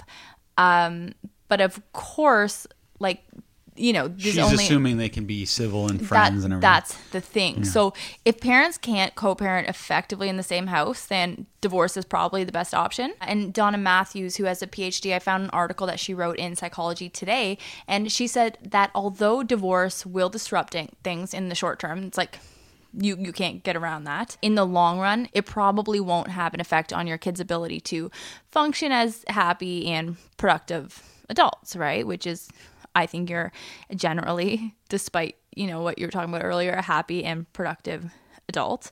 Uh, so basically, I think the bottom line is just from the studies that I read was try to make things work if you can, as long as there's not abuse or you know anything really bad happening. Uh, but don't stay in a truly miserable marriage just for the kids because they will get over it. And if you are able to co-parent successfully separately, that's going to be way better off for everybody, and then you can live a fulfilled life too. I want to know the parent that was on the verge of staying together in a truly miserable relationship. Listening to this podcast, and like, like, oh, no, like I guess they mean like loveless. I know. I just I want to know who we're helping right now, and I hope we are helping someone. Well, somebody asked. I know. I'm- I'm not- this reading is- the studies, babe. I know, Alex. This is interesting for everyone. I'm just Yeah. saying, wouldn't it be funny if this actually was the Oh, no. catalysts of change in someone's life? Uh, all right, next question. Do you do New Year's resolutions, and what are your resolutions for 2021? Mine are always to be healthier, work out more, exercise, do meditation. The same things. I'm I'm almost making a resolution every week. I'm just that type of guy. I truly believe it every time. And this is the best year I've ever had for actually maintaining it. Mind you, this has been a bit of a landmark year. Uh, in the sense that I've been actually able to stick to my plans because not too many other things have thrown a wrench in my plans. Like, you know, before I'd be like, oh, I'm not going to drink for a month. And then bachelor party would come up out of nowhere next week or a diaper party or whatever party seems to infiltrate one's life. And that would throw me totally off course. This year, I've been able to stay on course and just use willpower without any mm-hmm. external motivating factors throwing me off. So, yeah, I've been very good this year. I'm going to hope to do more meditation. Uh, not that we've done a lot, and I want to have games nights as we've Oh discussed because I do like competition. It's something that makes me excited Yes. and something to look forward to. But those are things in uh, working out and going on my runs, even in the cold weather. I'm going to try to do that. What Yeah. about you? I want to try to, I just want to start feeling confident in myself all the time again. Like, you know, it's hard after having your second kid to feel totally self confident. And I, I think no matter where you are in life, it's hard to feel totally self confident. But I just want to get to a level where I'm less picky, where I don't look in the mirror and, you know, wish one thing or another was different. So I want to start changing my mindset and I want to do the things that make me feel good. And God, like, it's been so long since I've been able to do any exercise, but recently we play, I got to play tennis a few times with you because the weather has been so nice. And that was so much fun. Moving around in a competitive atmosphere was like the best feeling. And I told you, I, I didn't pee myself after the last time we played tennis, which was huge for my pelvic floor physiotherapy.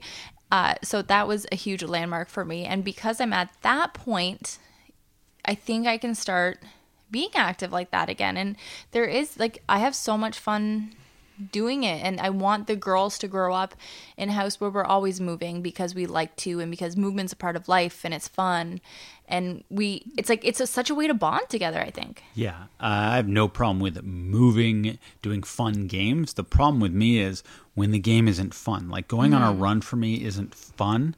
I do like it though now. I, I this wasn't always the case for me, and that is what I struggle with: doing things that aren't fun but that are good for you. You know what could be fun?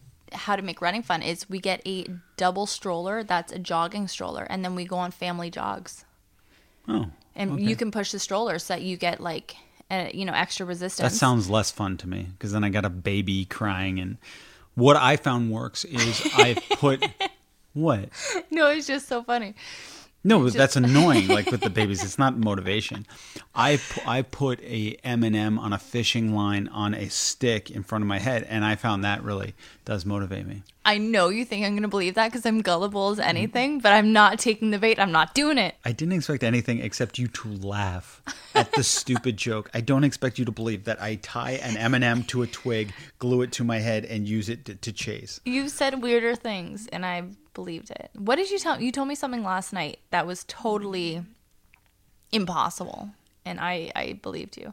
I don't know what it was, but let's move on. Would you rather work for a boss you hate and make good money, or work for a boss you love and make minimum wage? I'll answer that first. I would rather work for a boss that I hate and make great money because, you know, you're save up and leave and get a new boss and get a new job and like or just stay away from the boss find interesting ways where you don't have to interact with the boss because at my work i can avoid my mm-hmm. boss especially in these times mm-hmm. so i yeah i would i would just take the money and like i've worked for enough bosses who i've loved where i made minimum wage like when i was younger and when i was a student. And like it's nice it's enjoyable but then when you go home to spend you know the money that you're working all day making and you have none then you're just kind of transferring where you're going to feel depressed. So instead of feeling depressed at work or like anxious and frustrated at work i was just feeling anxious and frustrated and depressed at home. You know what i mean?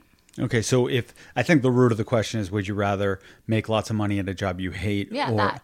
So you would rather make lots of money at a job you hate and then have a good home life yeah okay yeah that's fair yeah you're at the job more than you are at home, probably. But yeah. All right, next. How do I help my toddler cope and not get jealous or overwhelmed while they watch others getting gifts? In our house, we're already kind of experiencing this as we get packages in and we're wrapping them, and it's like Lucy's getting the idea of what Christmas is. Like, oh, I'm going to get presents oh, I have to give something to Betty, but I don't want to give a present to Betty. Like, I want to keep them all for myself. And she's even getting already a little overwhelmed and jealous in that.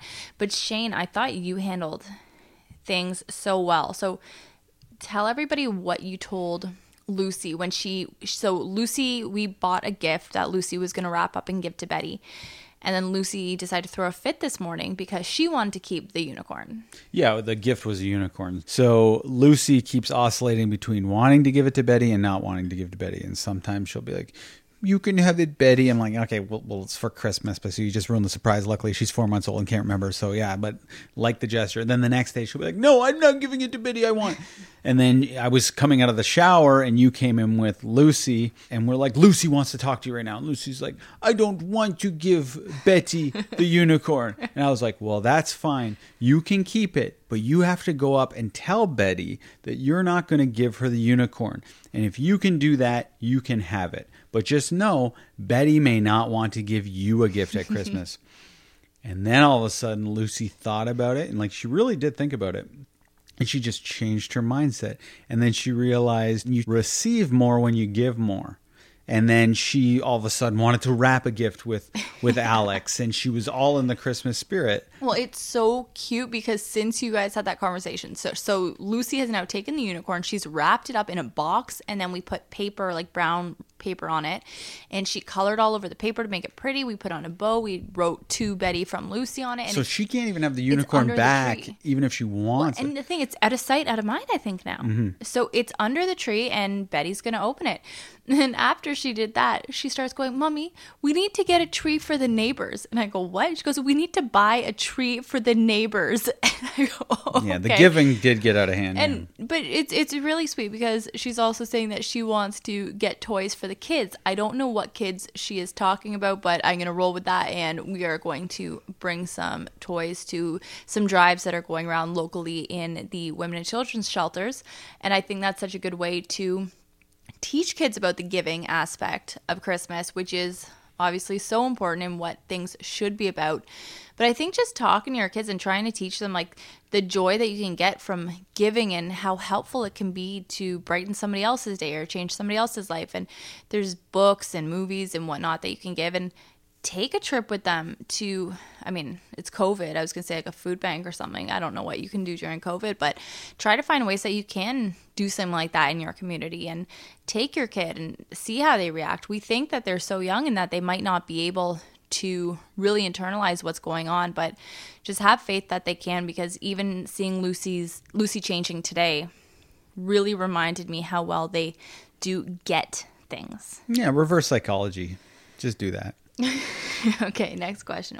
Do you have any Christmas movies or books that you would recommend to kids? So I'll start and then you can take it away, Shane. So if you want to introduce a little religion, if that's your vibe at all, Christmas in a Manger, we recently got that because I grew up Catholic and I feel uncomfortable, honestly, doing Christmas without teaching Lucy why people celebrate Christmas at all. And I've really been thinking a lot about this and I do want to start kind of introducing other religious holidays too, are not just Catholic, as they come and go. But Christmas in a Manger is really cute little rhyming story that's really easy to read, really good for before bed. Uh, the Snowy Day is just a cute wintry story. The Nutcracker in Harlem, so it's a retelling of the Nutcracker that takes place in like the jazz era, which is very cool. It's an inclusive book. And The Smallest Gift of Christmas. So that is about giving and not getting. And again, it kind of teaches your kids about like the joy of giving and how that is what Christmas is all about. But Shane, hit us with some classics. I don't. You researched all this. I don't know. No, no, Arthur these are books. Arthur's Christmas. No, what? He's that I thought you were going to hit, armadillo up- or whatever hit us with the Grinch and Rudolph. I like Rudolph the the claymation classic. Yeah. I say watch that. It's the best. That's the best one. Movies were allowed there too. Yeah. Okay, Rudolph, the red-nosed reindeer claymation version. You know what I'm talking about. Very hard to find on Netflix or anywhere else, but it is in Canada at least on DVD that I bought, purchased for very cheap, and it's uh it's great because then you know you have it, and the streaming service can't take it away from you. Are, is there any other movies? I feel like Lucy's been watching Christmas movies. Oh, we really got like Curious. George Christmas. Oh yeah, that's cute. Curious George Christmas is cute. Got that at a uh, little drugstore up north for like three bucks. Yeah, I don't know if it's a great film, but Curious George is a great character in a potentially terrible movie. Oh, that's Christmassy. I haven't watched it yet though. All right, next question. Daycare is feeding my vegetarian child meat. Should I complain? Yeah, I, I would I would throw it out there. so so this is daycare so obviously your kid is likely vegetarian because that is how you chose to raise them and if you are against animal rights or you know if you are green and don't like the contributions to the greenhouse gases and carbon footprints then hell yeah talk to that daycare get that sorted out because that is so screwed up because this person also elaborated and said that the daycare is fully aware of the kids dietary needs That this seems that should be illegal. Like, I mean, what if this was a religious belief or anything Yes. else? I do not like that at all. That seems totally unfair. like and that's that, that's a cruel and unusual punishment oh, like the, the people doing that should be reprimanded heavily. they they should be like reprimanded they should they could be charged i'm sure if it was religious but like either get that sorted out and they owe you at least a very sincere apology at least or just get your kid the hell out of there and go to daycare because are those people even trustworthy now at this point knowing your dietary preferences and specifically going against that Yeah, this one's easy question. Yes, hundred Yeah. percent. You're in the right for feeling wronged. next question do you and Shane spend the same amount of money on Christmas presents for each other? I think it's close. I think it's in the same range. I think. But if you had to say who spends more, who would it be? One, two, three. Shane. Me. Yeah. Just because I have a hard time spending money. Yeah, I and I really want Alex. She's a very smiley person. I want her to feel good on Christmas. It does make me feel better. I was definitely a person at one time I liked receiving more than giving, and this is late into my life. Probably like at the age of like 25 I started feeling better about giving than receiving.